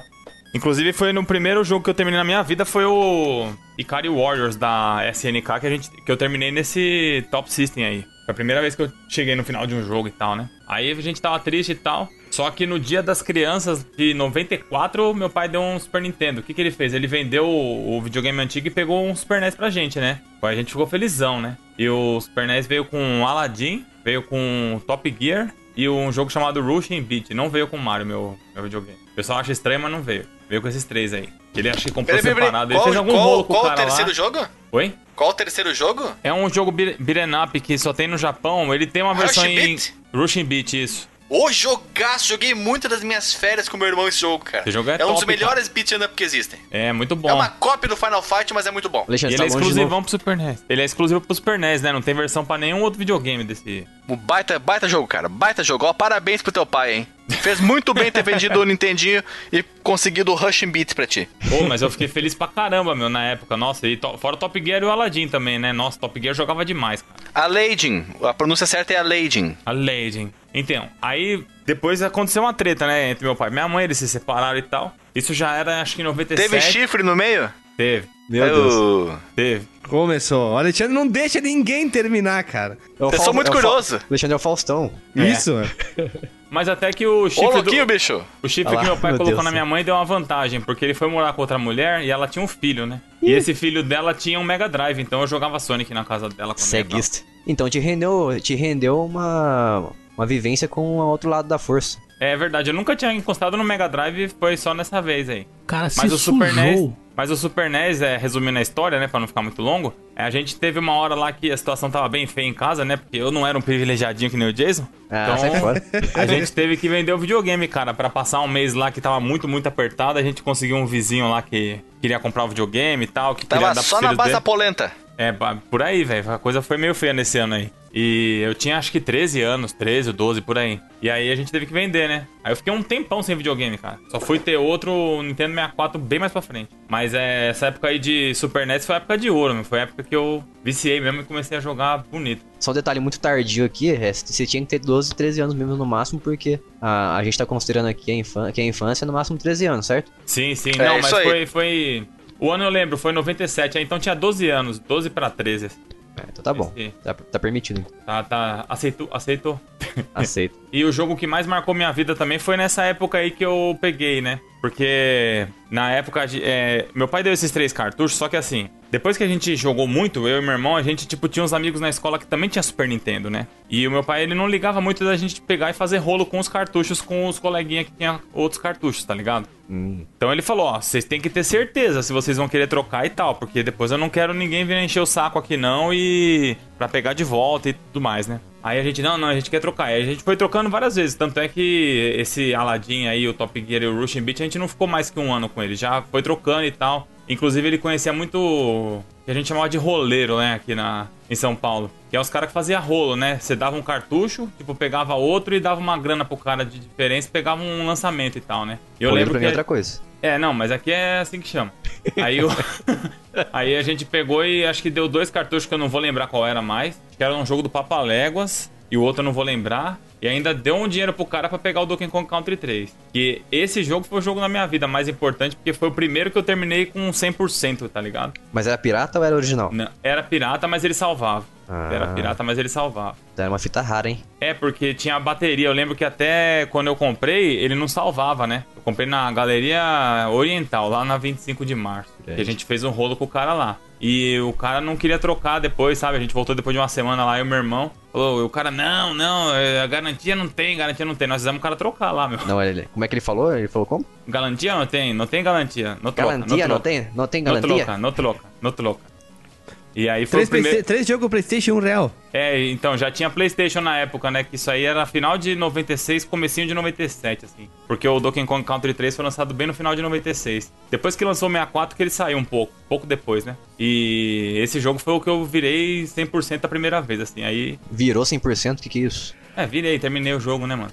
Não, que virou o Falava quê? virar. Você é de São Paulo ou você é do Sul? Não, aqui em São Paulo é virar, mano. Negativo. Lucas, como é que fala no, no- em São Paulo? Não, é fechar o jogo. Fechar o jogo. Não, salvar, virar, é assim que a gente falava. Salvar? Não, Salvar. pelo amor de Não, Deus. Bateu o Cê- jogo lá em Manaus. Bateu o jogo. Ô, Vinícius, você se contradisse, acabou de se contradizer porque você acabou de falar que o jogo salvava e acabou de falar que sinônimo de fechar é salvar. Não, mas era. Depois que Ah, começou o PlayStation terra. 1, que tinha memory card, que mudou esse negócio aí. Mas antes era salvar, cara. Caiu por terra agora. Bater, terminar, fechar, zerar, é qualquer um, né? É, virar, tanto faz. Não, virar outra coisa. Tu pegar o jogo, né? Que nem, que nem o GIFzinho. Tu pega o jogo, tu vira ele pro outro lado, né? É, Esse gifzinho é legal. Ô Lucas, você tá percebendo uma coisa, né? Que até agora todo mundo só referenciou os anos 90. Exato, os caras falam que os anos 80 é melhor, mas a infância feliz do cara é nos anos 90. E eu falei que eu comecei a jogar nos anos 80. Minhas primeiras lembranças é jogando um Atari 2600, jogando um Pac-Man com a minha mãe, com meu irmão. E eu nem sabia ler e escrever, eu jogava Pac-Man, cara. Eu sabia escolher os jogos é, aproximadamente. Ah, esse aqui só tem um jogo, mas eu vi o label, a label, e eu sabia que era tal jogo. Mesmo sem saber ler escrever, eu jogava videogame. Nos anos 80, olha ali, toma essa aí. Mas se for pra preferir o entre os anos 80 e os anos 90, qual que você escolhe? Qual que você escolheria? Ah, hum, depende, musicalmente falando e loucuramente falando, dos anos 80. Não, falando de jogo aqui. Mas como a grande maioria dos sucessos surgiram no final dos anos 80, 90, eu fico os anos 90 ali, porque eu tive mais acesso, né? é, Só, no final a gente tinha razão. É, porque eu tive acesso a emulador ainda nos anos 90, então é outro nível. Final dos anos 90, quando minha mãe fez um consórcio para comprar um computador, aí todos aqueles jogos que anteriormente eu só vi em revistas, né? Porque a gente via em revista lá, ah, sei lá, vamos dizer, Sonic 3, ninguém tinha o Mega Drive, tu nunca ia jogar. Tu via as fotos, achava linda. Aí chegou o emulador, tu podia jogar. Chegou, tu viu na revista, sei lá, um jogo de RPG lá, tu achou bonito, podia baixar o emulador e arrou. É, nessa, você falou agora da revista, né? Nessa época dos anos 90 aí tinha bastante revista que vinha com jogos completos, né? A CD-ROM, essas revistas, Ação Gamer. CD Gamer? Expert, gravamos CD um belíssimo Não, São. Games não vinha com jogo não, Não, mano. eu falei São besteira, Games falei não vinha com jogo não. É, desculpa, errei. Vinha sim com vários jogos. Eles falavam lá jogo tal, jogo tal, detonado tal. Vinha jogo sim. Não, a- ação games não, CD não. Ah, bom, não vinha CD, mas vinha com jogo. Pra Obrigado, te olhar, obrigado. pra te ler, viu? Ah, sim, é, pra você ficar com babando lá com raiva, né? Que você não tinha dinheiro pra comprar a parada. o Saindo que pra- vinha. pra o que vi- tangente. É, o que vinha jogo eram os, os- os- as revistas voltadas pra quem tinha um PC daí. No caso, É. a CD-ROM, DVD-ROM, a CD PC Expert. que- Expert, tinha uma que era PC Expert, eu lembro, tinha na É, a gente gravou um podcast falando sobre a revista CD Expert, então é, e- separar um pouquinho. CD Expert foi, foi a que mais eu tive acessibilidade mesmo. Acessibilidade, você é cego disso? É. Pô, não é acessibilidade o que é então? Acesso? Som em braille pra quem é, é cego. acesso, pô. Ah, tá bom, acesso. Não, eu tive, eu tive a sorte que uma época os meus pais estavam numa situação financeira bacana, nos anos 90. E lo- Logo que teve a mudança do, do antigo unidade monetária que a gente tinha lá, que é o Cruzeiro Cruzado, Cruze, Cruzeiro Meio Médio Ligeiro, e virou real, a situação tava bacana lá em casa e tal. Então a minha mãe deu uma mesada eletrônica para a minha pessoa e o meu irmão. Todo o dinheiro era gasto em história em quadrinho e revista de videogame. Tudo. Uma mesada eletrônica se diz uma transferência bancária? Isso, ela tinha uma conta num banco aqui do estado, aí ela criou uma conta como se fosse uma subconta dentro da dela, né? E ele, ela criou um, um cartãozinho, tinha, tinha um cartão Ele se chama mesmo. Caixa 2, Guilherme. Vá tomar no teu motosserra. Aí tinha a, a minha conta e o do meu irmão, mas eram vinculados com a conta do meu irmão, da, da minha mãe. Então a gente tinha um cartãozinho, a gente ia lá no, no caixa eletrônico, passava e sacava o dinheiro e gastava já tudo no mesmo dia, né? Entrava uma vez por mês. E aí, no caso, depois a situação apertou, a gente perdeu tudo isso aí, né? Caramba, o cara era criança e tinha conta no banco. mano. Não, não Que tinha conta hora, no velho. banco. Nossa, eu ia curtir muito ter isso aí. Eu não podia fazer depósito, fazer transferência. A única coisa que a gente podia fazer. Só sacar. Só sacar. Puxa, que E triste. gastar no mesmo dia, lógico, né? Privilegiadinho, privilegiadinho. Privilegiadinho. Riquinho e Nossa, privilegiadinho. eu não podia fazer nada além de gastar dinheiro. Como Oh, minha vida era Deus, triste. Como eu sofro. Isso durou mais ou menos um ano. Aí a situação ficou foda. Aí a gente perdeu todas essas, essas coisas. Aí cada. Essas, essas regalias. Isso, aí tinha que chegar, pai, por favor, me dá dois reais pra pagar a locação da ficha que a gente retirou. Aí o pai. "É, Vai lavar o caminhão que eu te dou dinheiro, teu pai Ah, falava. tinha que fazer um monte de coisa em casa, lavar a louça, lavar, é, lavar chão, limpar a calçada, cortar a grama, secar a louça, tinha que fazer um monte em troca, né? Pra merecer aqueles 4 reais, 5 reais que tu ganhava, né? Esticar a lona do caminhão. 5 reais é como se fosse 50 hoje. Ou naquela época sim, cara. Imagina, tu retirava o teu cartucho, tu pagava, ainda sobrava uns trocos, ainda tu tava rico, cara. Eu lembro que na locadora, lá perto da locadora que a gente pegava cartucho lá do Super NES, tinha uma doceria, tipo, em frente, assim, meu. Eu pegava um real de bala, dava, tipo, quase umas 40 balas. Nossa, Ah, adorava. É. 3 quilos de bala. E aí, tia, dá 3 reais em bala a mulher. Nossa. Tudo isso? Seu Tem gordo certeza? maldito. Aí o cara olhava com aquela cara assim que tá podendo. Tudo. Manda tudo. Pega uma sacola de rancho e põe dentro de bala. aí. Era só bala de maçã verde que eu gostava, bala de maçã verde. Eu era Ah. gordo, né? Pouco gordo eu era. Aqui, aqui, aqui era muito bala de sete Não, belo, tu não cara. era gordo, tu era burro, cara. Ô, louco. Não, ba- bala de, de iogurte, né, cara? Bala de maçã verde, que que é isso? Não, essa daí também era boa, mas essa Tu eu é conheci uma- era um depois só. adulto no corpo de criança? Um adulto um ranzinza ainda vai querer bala de maçã Não, verde? o- o- essa situação que tu falou é tu agora, que cada um que um vai falar tu. Cara, bebê, bebê, Faustão do podcast. Eu sou um velho mesmo, e não tenho vergonha de falar. Decrépito. Falso cast. E já, e já fala aqui, ó, meu Play 3 só vê Netflix, não jogo mais. É, eu sei, porque tu vai olhar lá na tua conta, não tem nada que tu jogou, né, cara? O meu 360 tá assim também, não vejo mais nada, só vejo Netflix também. Currículo gamer do cara tem é, Orange is the New Black. Isso aí é o currículo gamer do cara. o currículo gamer dele tem Netflix. 15 séries. Eu tenho um vagabundo, um sem vergonha, sem vergonha, um pederasta que diz que grava um podcast de videogame antigo e não joga jogo nenhum. Esse É um moleque, é um moleque. moleque sem vergonha. Todas as minhas memórias são implantes. Você implantou essas falas aqui então? Essas memórias? Nada real. Não implantou pelo rego, só pode, né, então. É, do jeito que começou o assunto, né? Foi por aí mesmo que foi implantado, hein? É, sonda anal Lembra direto, do né? off-topic lá? Como é que é? O anal descontrolado? É sonda anal. O Alexandre tem, tá cheio de sonda anal na bunda dele. Diz, não, não, nunca botaram. Aí os caras botam uma nova. Aí vão de novo, não, não, não, não, nunca botaram. Eles botam uma nova, né? E fica atolando, né? Mano, ele falou que ele tem um ânus descontrolado. Isso, cara. Por isso parece um cano de esgoto Ele, já. ele se tornou por causa da bebida, mas eu já parei de beber. Eu acho. Cinco minutos atrás, né? Mas voltando, voltando ao assunto aqui pra gente ter foco. Os pais de vocês iam com vocês na locadora jogar com vocês ou não? Não, não, não. Nunca, Meus- nunca. Claro, era um pais- antro de drogados, é- né, cara? Aqui em São Paulo tinha dois tipos de locadora. Tinha a locadora que você ia pra jogar mesmo, né? E tinha a locadora que você ia pra alugar o cartucho e levar pra casa. Tipo, aqui não era a mesma. Na onde o bairro que eu morava, tipo, tinha essas duas diferenciações. Pra alugar, ele ia junto, mas pra jogar assim por hora, não, velho. É a pau. Pera, então é só, meu- só aqui é só meu pai que ia comigo jogar o Mickey to Donald, Magical Quest. Ah, que ele queria ver que droga tu tava usando, hein? É, eu acho que ele ia me vigiar, né? É, com Uma certeza. única vez, quando um- o meu pai veio me visitar, ele levou eu e meu irmão numa locadora. E depois nunca mais teve qualquer outro tipo de presença de pai ou mãe nessas andanças da vida por locadoras. E diferente de São Paulo, lá na, na minha cidade, em Barbacena, era a locadora que alugava, era a mesma que você jogava, não tinha essa Esse- diferenciação, não. É Isso aí, aqui na, na cidade que eu morava, que não é atual, é outra também, a mesma coisa. Tu ia lá, tinha a sessão de locar e a sessão de jogar. Aí tu sempre tinha as criançadas gritando, as crianças, criançada cheia da grana, que tava tipo seis horas lá, deixava em aberto pra jogar, o pai ia lá, depois pagava e tu ia lá retirava Como eu um tinha cartucho. raiva dos caras que deixavam em aberto. Puta Bando de merda. corda sem vergonha.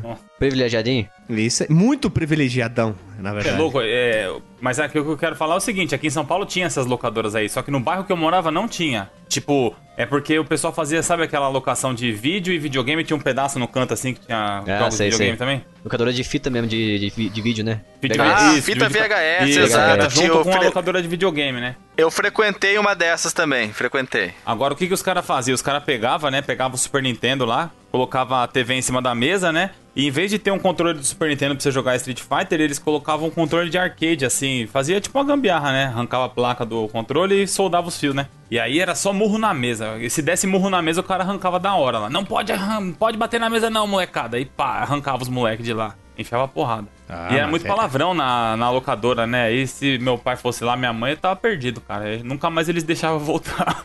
A minha mãe, minha, minha mãe deixava muito, tipo assim, tu vai, mas tu volta rápido. Era, eu morava num bairro perto do centro, que as locadoras ficavam no centro. Aí tinha que ir, às vezes os pais levavam e se cuida pra voltar. Daí tinha que ser sempre de tarde, de, de, de manhã, nunca podia ser final do dia, porque era criança e tal. Às vezes eles levavam, ficavam esperando no carro, ou ficavam esperando na porta e diziam rápido que eu tenho coisa pra fazer. Aí tu tinha que escolher rápido um jogo, locar e sair correndo, né? Porque ia depois de um Aí tempo. tu quando- escolhia Pit Fighter e arrancava os cabelos de raiva em casa Nossa, depois. graças a Deus eu vi no, na casa de outrem, o Pit Fighter, nunca retirei essa pocilga, essa cocolândia em forma de jogo aí. E eu, cara, eu não jogava em locadora não, porque eu fazia um investimento mais inteligente um pouco. É, eu costumava alugar os jogos. Chamou a gente de burro. hein? Chamou É nós isso que eu burro, isso que eu falei. Caraca. Ele sublocava os jogos. Eu costumava, eu costumava alugar os jogos uma vez pra eu ver como que era o jogo. Então, normalmente por um dia mesmo, não fazia questão de, de fazer o esquema de pegar no final de semana.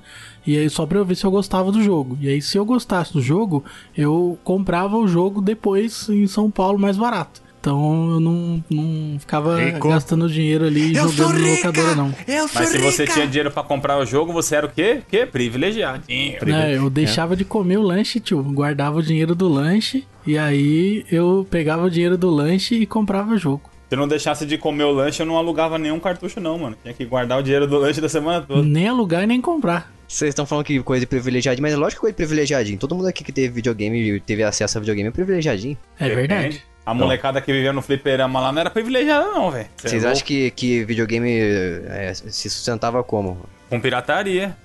Não. O que mais tinha era cartucho de Super Nintendo pirata. Até na locadora tinha, mano. O cara comprava cartucho pirata e alugava. Você acha que o...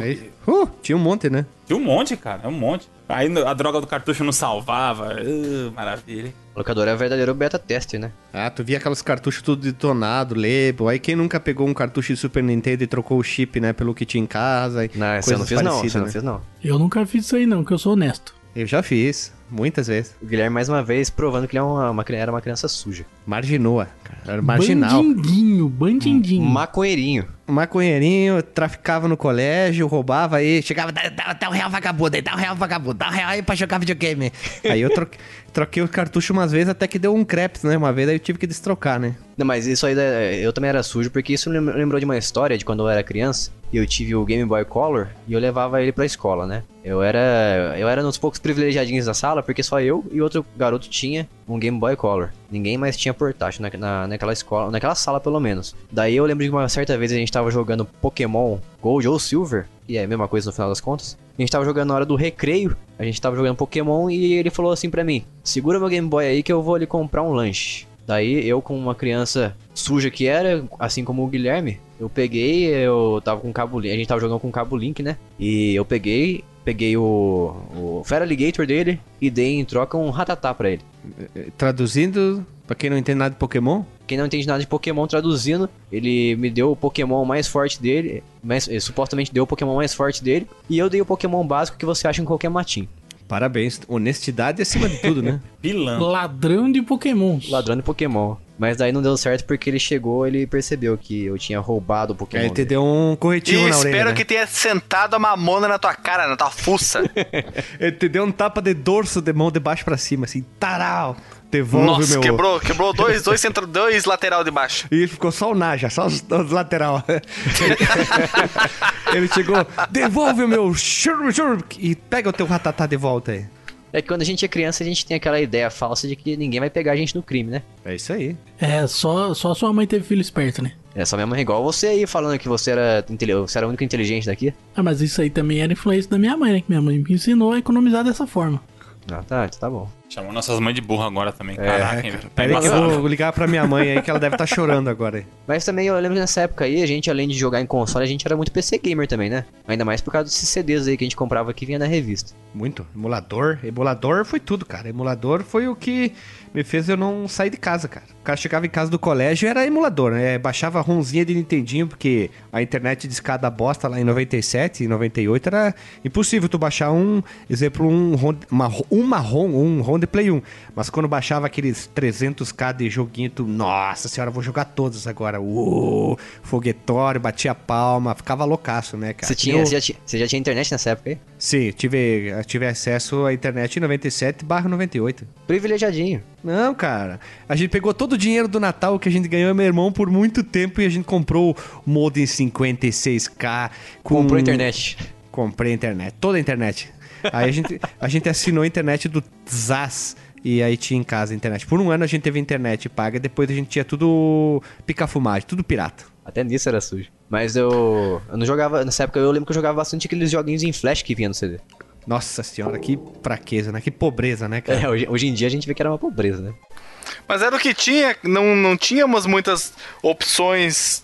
Não, não, tinha sim, né, tinha sim. Tu escolhia mal, tu escolhia mal. Essa é a verdade, não tem como te defender, não, cara. O porco falando do sujo, o cara que instalava jogo demo, cara. Era só o que eu tinha, Guilherme, tá? Era só o que eu tinha, não posso. Vagabundo. Eu, eu não posso, não posso inventar história aqui, cara. Não Pra parecer mais bonito, não, pra parecer descolado, para ser Vagabundo. legalzão. Vagabundo. Caluniador e mentiroso é o senhor. o meu primeiro computador eu Foston. ganhei em 1998, cara. 98, eu estava na. Em 98, 15 anos, eu estava na. 15 anos em 98? Não. Aprende conta, hein? Os meus 15 anos foram no ano 2000. Em 98 eu estava na sétima série. E eu ganhei o meu primeiro computador. Meu pai, meu pai me deu o meu primeiro computador com jogos, impressora e scanner. É, foi uma baba, gastou uma baita grana naquele computador. E eu joguei muito, muito. Ele, ele era todo fodido, veio com problema de, de, de fábrica, eu vivia travando, congelando. Era muito horroroso a situação naquele computador, assim, não era nem um pouco confiável. Mas foi ali que eu tive meus primeiros contatos com. Sério, assim, né? Com, com computador, até porque estava em casa, né? E eu joguei muitos jogos da revista do CD-ROM, programas da PC Expert, CD Expert, jogos e de demos Shareware, Shareware, olha só. Pra quem não que sabe o que, é o Shareware aí que você tá falando, o que, que é o Shareware? O Shareware, ele diferenciava do demo porque eu não sei qual era a diferença, sinceramente. é, diferente, Mas, é diferente, só que você não sabe explicar o porquê. É o nome, pra mim era só o um nome diferente, era porque era a mesma coisa. Que... É igual o Zeca Pagodinho explicando a diferença de forró e pagode e tudo mais. era, aqueles, era aqueles jogos que tu tinha tipo 30 dias só pra jogar, é, um, uh, 3 horas mas, de mas teste. Tinha... Isso é demo?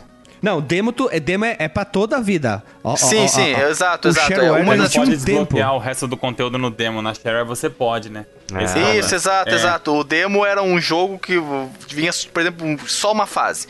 No Shareware, se você comprasse a licença, você conseguia desbloquear o jogo inteiro. Essa era o Xiaomi a diferença do shareware. Então eu joguei muito, muito esses jogos desse estilo principalmente os jogos contidos nas revistas do CD-ROM número 44, número 50, número 54. Tu tatuou isso, né, esses números aí. é porque foram é que foram as revistas que eu as poucas revistas que eu tive dinheiro para comprar quando eu vivia dentro da revisteira, folheando a revista de informática e de carro lá em Passo Fundo. Então eu convivi durante muito tempo só com esse conteúdo.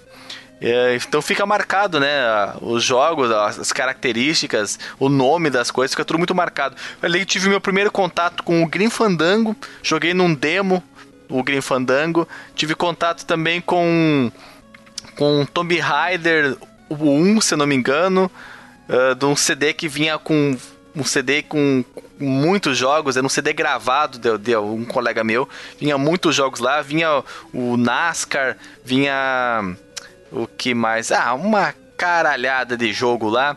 Uh, tive contato também nas minhas férias. Eu já mais pra frente, acho que acima dos 13 anos já não vale mais contar aqui então. Aí aqui o limite é 13, então essa história também não, não vou contar. Mas foi ali que eu que eu consegui ter contato permanente com o computador. A partir daí foi ininterrupto, nunca mais deixei de ter computador.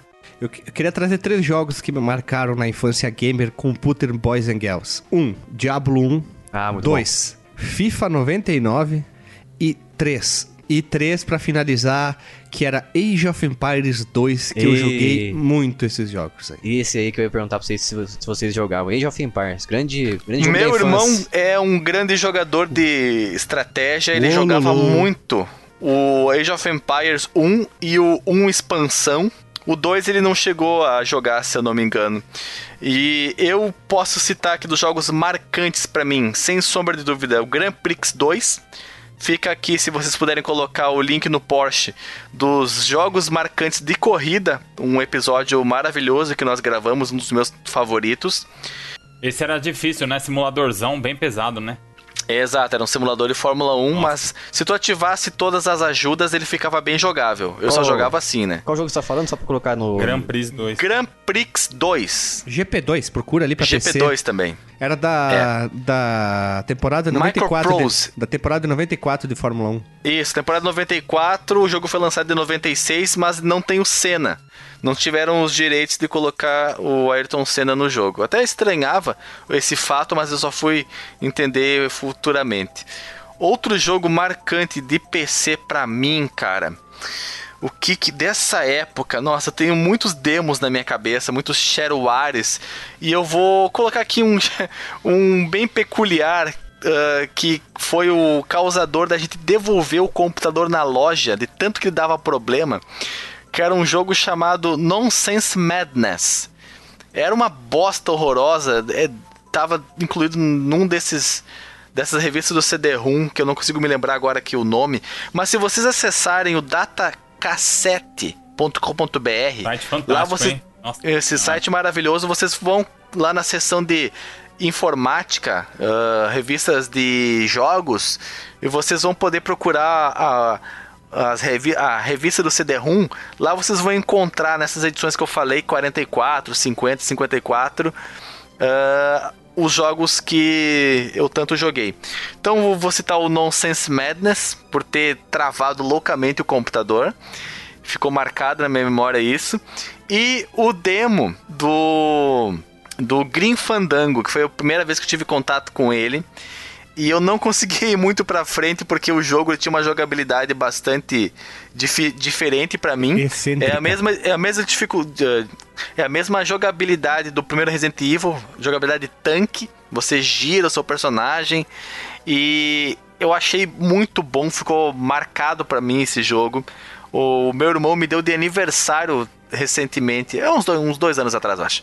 O Green Fandango versão PC remasterizado, que é um jogo que, se você não se interessa pelo estilo Adventure, conheça esse, vai no YouTube e escute a trilha sonora do Green Fandango, se você quiser ignorar o jogo, porque ela é maravilhosa, fantástica. Então é GP2, Nonsense Madness e Green Fandango. Nonsense Madness era um jogo de plataforma. Ninguém nunca ouviu falar. Então, se ninguém ouviu falar. não, não, é cara, mentira. é- é- esse jogo é muito raro, muito raro mesmo. É, esse eu não conheço, não. Mas o, esse Green Fandango que você tá falando que ele é ruim a jogabilidade dele de tanque? Na época ele era ruim porque você não tinha o a malemolência, a ginga, a, a alegria nas pernas que você tem nos jogos de hoje. A swingueira da Bahia era um jogo muito durão, como todos os, os adventures. Tridi- Foi o primeiro adventure tridimensional. Na época você só tinha os adventures 2D e você clicava na onde você queria ir com o seu personagem.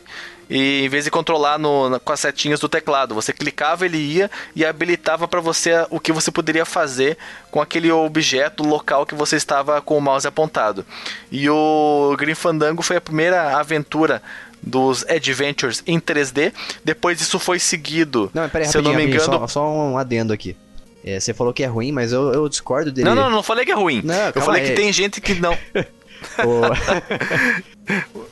ah, você falou que a jogabilidade dele é ruim na por ser época, na tanque. época ela era ruim por ser tanque. Hoje ela, com essas remasterizações, deixa a gente ter ela mudou. frase. Tu, tu, tu me interrompeu primeiro, tu me interrompeu que eu tava aqui, ó, no, no nirvana do meu pensamento, ele me, me teletransportando pra 1998 e tu veio aqui me interrompeu pra falar asneiras. Não, deixa eu explicar a minha tese aqui. Vai lá. É o seguinte, você falou que a jogabilidade dele era ruim, não me interrompa, a jogabilidade dele era ruim por ser tanque. Porém, faz muito sentido se você parar pra pensar hoje. Porque, por exemplo, um exemplo é o Resident Evil, o remake, né? Ele é. Ele tem a ver- Remake, a pronúncia certa é remake. remake na terra do, do, do sul, dos gaúchos aí. E daí tem o Resident Evil Remake. Ele dá a disponibilidade de você escolher entre a jogabilidade tanque e a jogabilidade 2D, que é pra onde você aponta o analógico e é pra onde você vai andar. Só que tenta fazer isso na hora que você segura pra uma direção na qual você vai mudar de câmera, na hora que você vai pra outro cenário, continua segurando nessa direção pra você ver. É, muito estranho. Eu não sei se você entendeu o meu Eu não ponto. entendi nada que tu falou, cara. Também não. Bota o Caetano Veloso aí, bota o Caetano Veloso. Que loucura, que loucura, cara. Vamos vou dar, um, vou dar um exemplo muito, muito simples, olha só. Pensa comigo.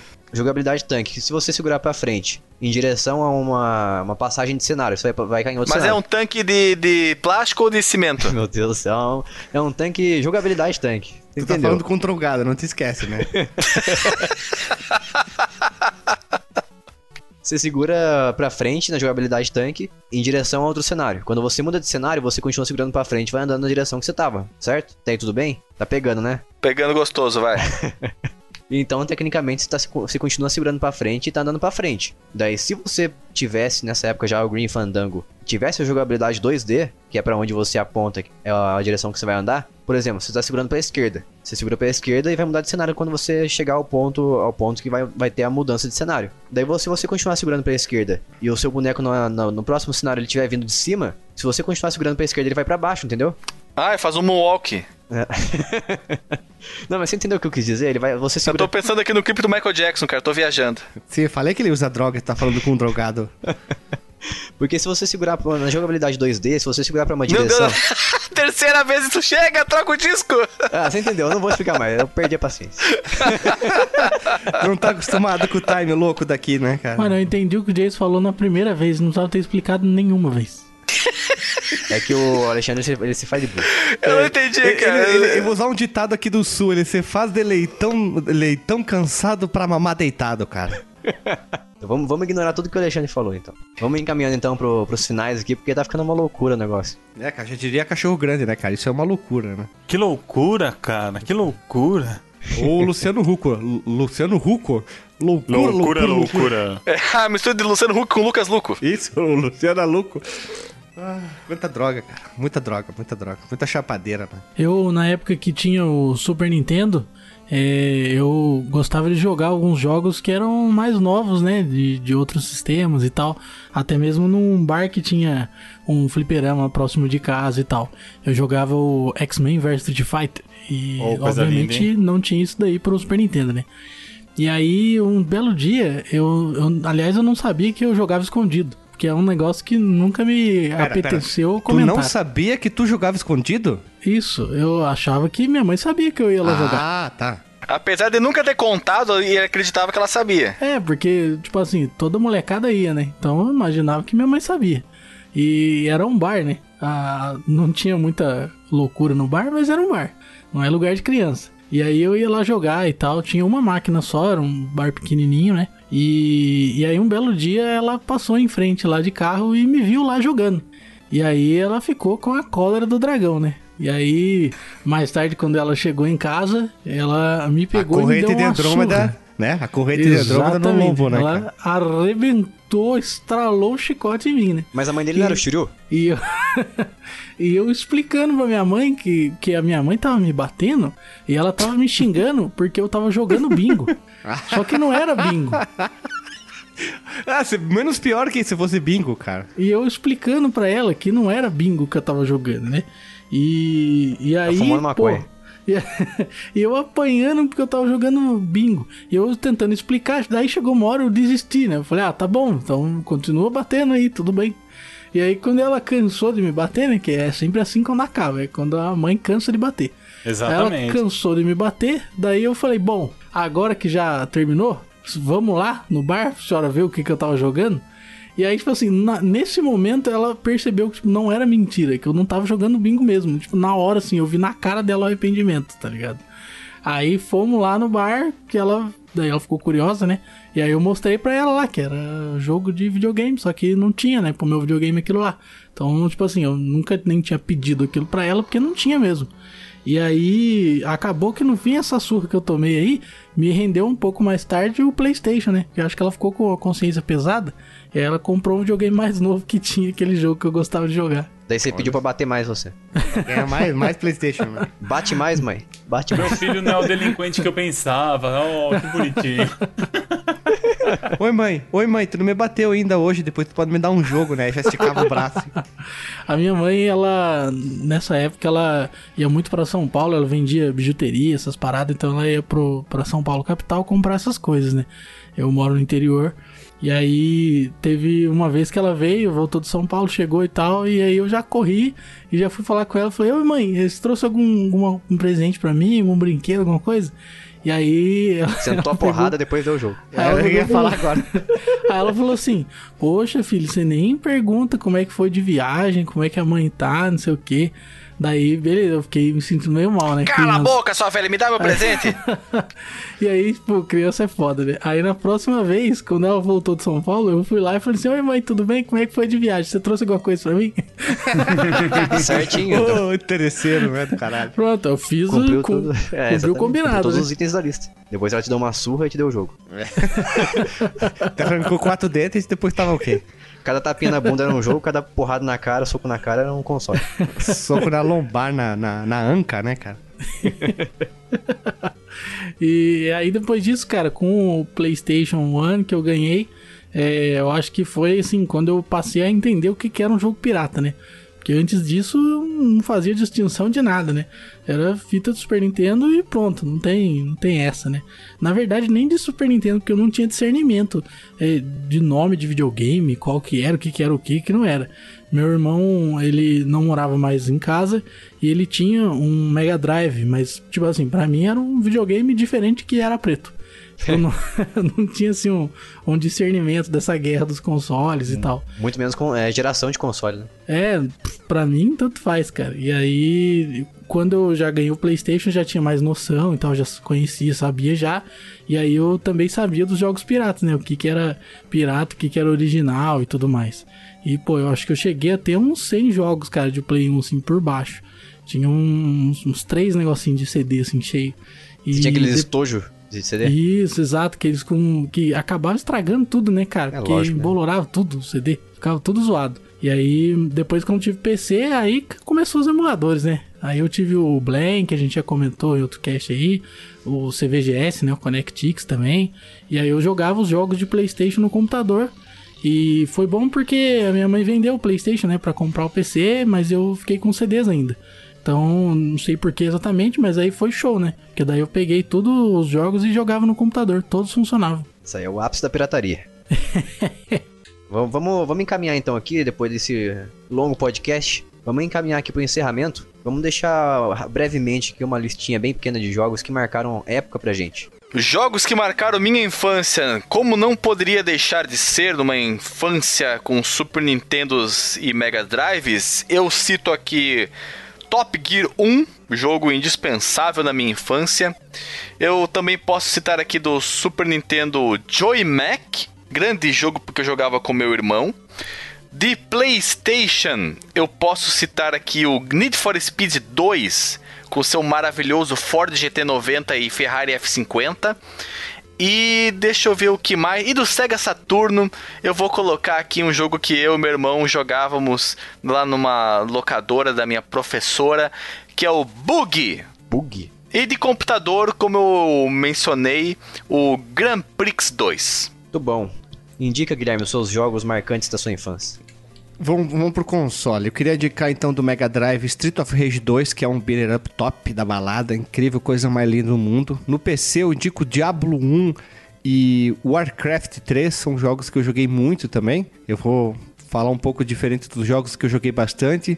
E o International Superstar Soccer Deluxe ou, ou suas variações pro Super Nintendo e no Play 1 eu ficaria com algum King of Fighter aí, The King of Fighter, cada um escolhe o seu, né, o 96, 97, 98, cada um escolhe o seu, mas a franquia King of Fighters é um bom jo- jogo de luta para o pessoal se divertir e dar boas risadas, comendo uma pipoca, tomando um refri vagabundo, né? Esses são jogos que eu joguei muito quando eu era criança, assim. Não eram jogos que eu era bom, mas eu me diverti muito e são bons jogos para várias plataformas diferentes, né? Ótimos jogos. Isso aí, isso aí. Muito bom. Boa lista. Agora é o Lucas. Bom, eu posso citar alguns jogos que eu joguei bastante, que foram Super Street Fighter 2 no Super Nintendo, o Crash Kart, né, o Crash Team Racing do PlayStation 1 e o Street Fighter Alpha 3 no PlayStation 1 também. Maravilha, hein? Maravilha Street Fighter Alpha 3. Tu é agressivo, hein? Sensacional. Eu gostava da porrada no videogame. É, como é que o cara falava? O modo World É, Tour que ele falava lá era sensacional desse jogo. Fight or die! O cara gritava. Você, Vinícius. Bom, eu vou falar dos consoles que eu tive aí. Do NES, né? Do meu saudoso clone do NES. Eu vou dar uma dica aí que o pessoal já conhece, provavelmente, mas muita gente não jogou. É, que é o Kirby's Adventure, que é um jogaço assim do NES. Ele é um jogo que, se você tiver não prestando muita atenção, você vai achar que ele é um jogo do Super Nintendo, assim, porque ele foi lançado em 93 e é bem no finzinho da época do NES, então ele é um jogo bonitão, assim, bem legal e dá pra você terminar numa sentada só, né? Do Super Nintendo, eu vou recomendar o jogo que eu tinha falado já, que é o Russian Beach. Embora o meu jogo favorito do Super Nintendo não seja ele, muito pouca gente conhece ainda. Então é um jogo interessante. É uma trilogia, na verdade, que tem é, no Japão. Eu não vou lembrar o nome das versões em inglês, porque cada um dos jogos é um nome diferente que eles traduziram É, sim, inglês. ca- cada um tem um nome diferente. É, e dá pra você fazer o. Você tem um jogo japonês, você pode desbloquear o americano no- num código no cartucho lá, ele, ele libera o jogo. É bem legal esse jogo aí. Ups legais. Isso é exclusivo pro Super Nintendo até hoje, esse aí. E, né, um dos meus videogames favoritos, que é o 64 aí, que ele foi humilhado hoje aí pelos outros colegas. Mas eu vou indicar um jogo do começo da geração do Nintendo 64 que. Assim, quando eu vi a água daquele jogo lá, eu falei, meu Deus do céu, que negócio bonito, velho. Cheguei no mundo real, assim, na- no jogo. Que é aquele Wave Racer 64, que é um jogo de corrida de. Como é que é o nome daquilo? Jet ski. E, meu, esse jogo eu joguei muito na locadora com meu irmão, assim, a gente jogava demais esse jogo aí, ele é sensacional. PlayStation 1? Não, do 64, é o Ah, tá. Wave Race 64, inclusive ele é publicado e fabricado, é, publicado e Fabri. é desenvolvido pela Nintendo mesmo, ele é first party da Nintendo, né? E tem uma versão pro GameCube, mas aí é outra coisa. O que eu tô indicando agora é o 64. Eu lembro que esse jogo aí, cara, quando eu vi ele, eu desacreditei. Assim. Falei, caramba, cheguei na realidade. Porque, né, tava vindo do Super NES, é, porque era muita coisa a diferença. E é isso, fica esses três aí. E do Fliperama também, só pra terminar, agora lembrei de um jogo, que o meu favorito de luta de todos os tempos, que é o Street Fighter Alpha 2, que eu gosto mais dele. Muito bom. Outro porradeiro. É, com certeza. Pessoal violento aqui. Criançada violenta. E você, Jason, quais são as suas recomendações aí dos seus videogames favoritos da infância? E eu, meus videogames, meus jogos favoritos da infância, eu vou falar um, um jogo que ninguém vai conhecer, que é um jogo feito num programa chamado The Games Factory. É um jogo do Zelda, um fangame do Zelda. Que eu não sei porque, mas eu gostava muito dele, é um joguinho de computador. Era- Eu acho que é mal feito. Se eu pegar pra jogar, jogar hoje em dia, com certeza eu vou achar mal feito. Mas na época foi muito legal. Inclusive, meu pai me bateu porque eu instalei esse jogo aí no computador dele. Daí depois ele, daí ele me bateu porque eu tirei também. Você deixou o disco no, no Drive, não foi isso? Não, não. É que ele não queria. Ele falava que quando você instalava, desinstalava um jogo, alguma coisa do Windows, é, parte do Windows ia se corrompendo.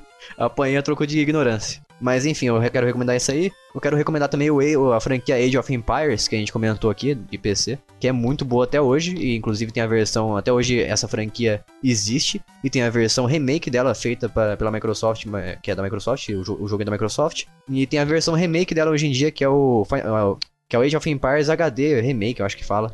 É exclusivo de Windows Store, pra quem quiser. É, eu vou, de console, o que me marcou bastante foram a, foi a franquia, foi a franquia Donkey Kong, foi o Super Mario World, foi o Super Mario 3, que era um dos meus sonhos de criança, de ter o Super Mario 3. Eu vou recomendar também o Wii SWAT de Mega Drive, vou recomendar o, o Sonic de Hedgehog 1 e 2 do Mega Que Drive. absurdo. O cara vem Não, com ceguismo não. aqui na minha frente. Eu tive Mega Drive, eu fui uma criança feliz. É, eu vou recomendar o, o Wii SWAT também é de Mega Drive. é. Isso, Watch, é um jogaço, hein? Agora sim. E eu só conheci ele depois de ser adulto, hein? Vou avisar aqui. Mas eu gosto muito desse jogo, cara. Putz. Travadão, mas é muito bom. Não, a trilha sonora dele é espetacular, cara. De verdade. Sim, inclusive tem ele pra jogar no Sega Forever do Android. Tem.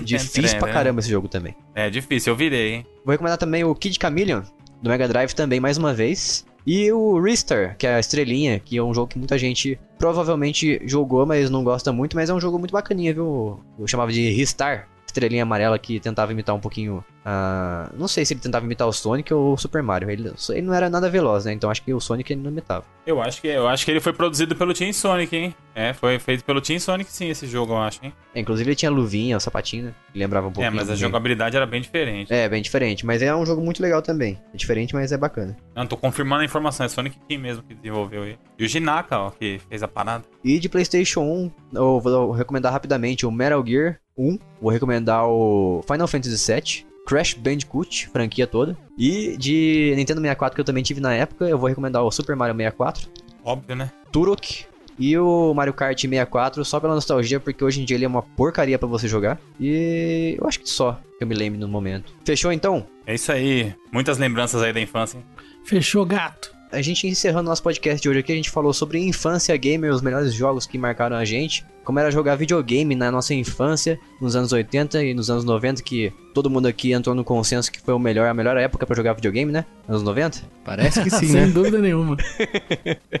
Eu decidi aqui que tá todo mundo de acordo. Eu decidi que todo mundo se contradisse e acabou falando que os anos 90 eram o melhor. Tô contigo, foram, foram ótimos anos, sim.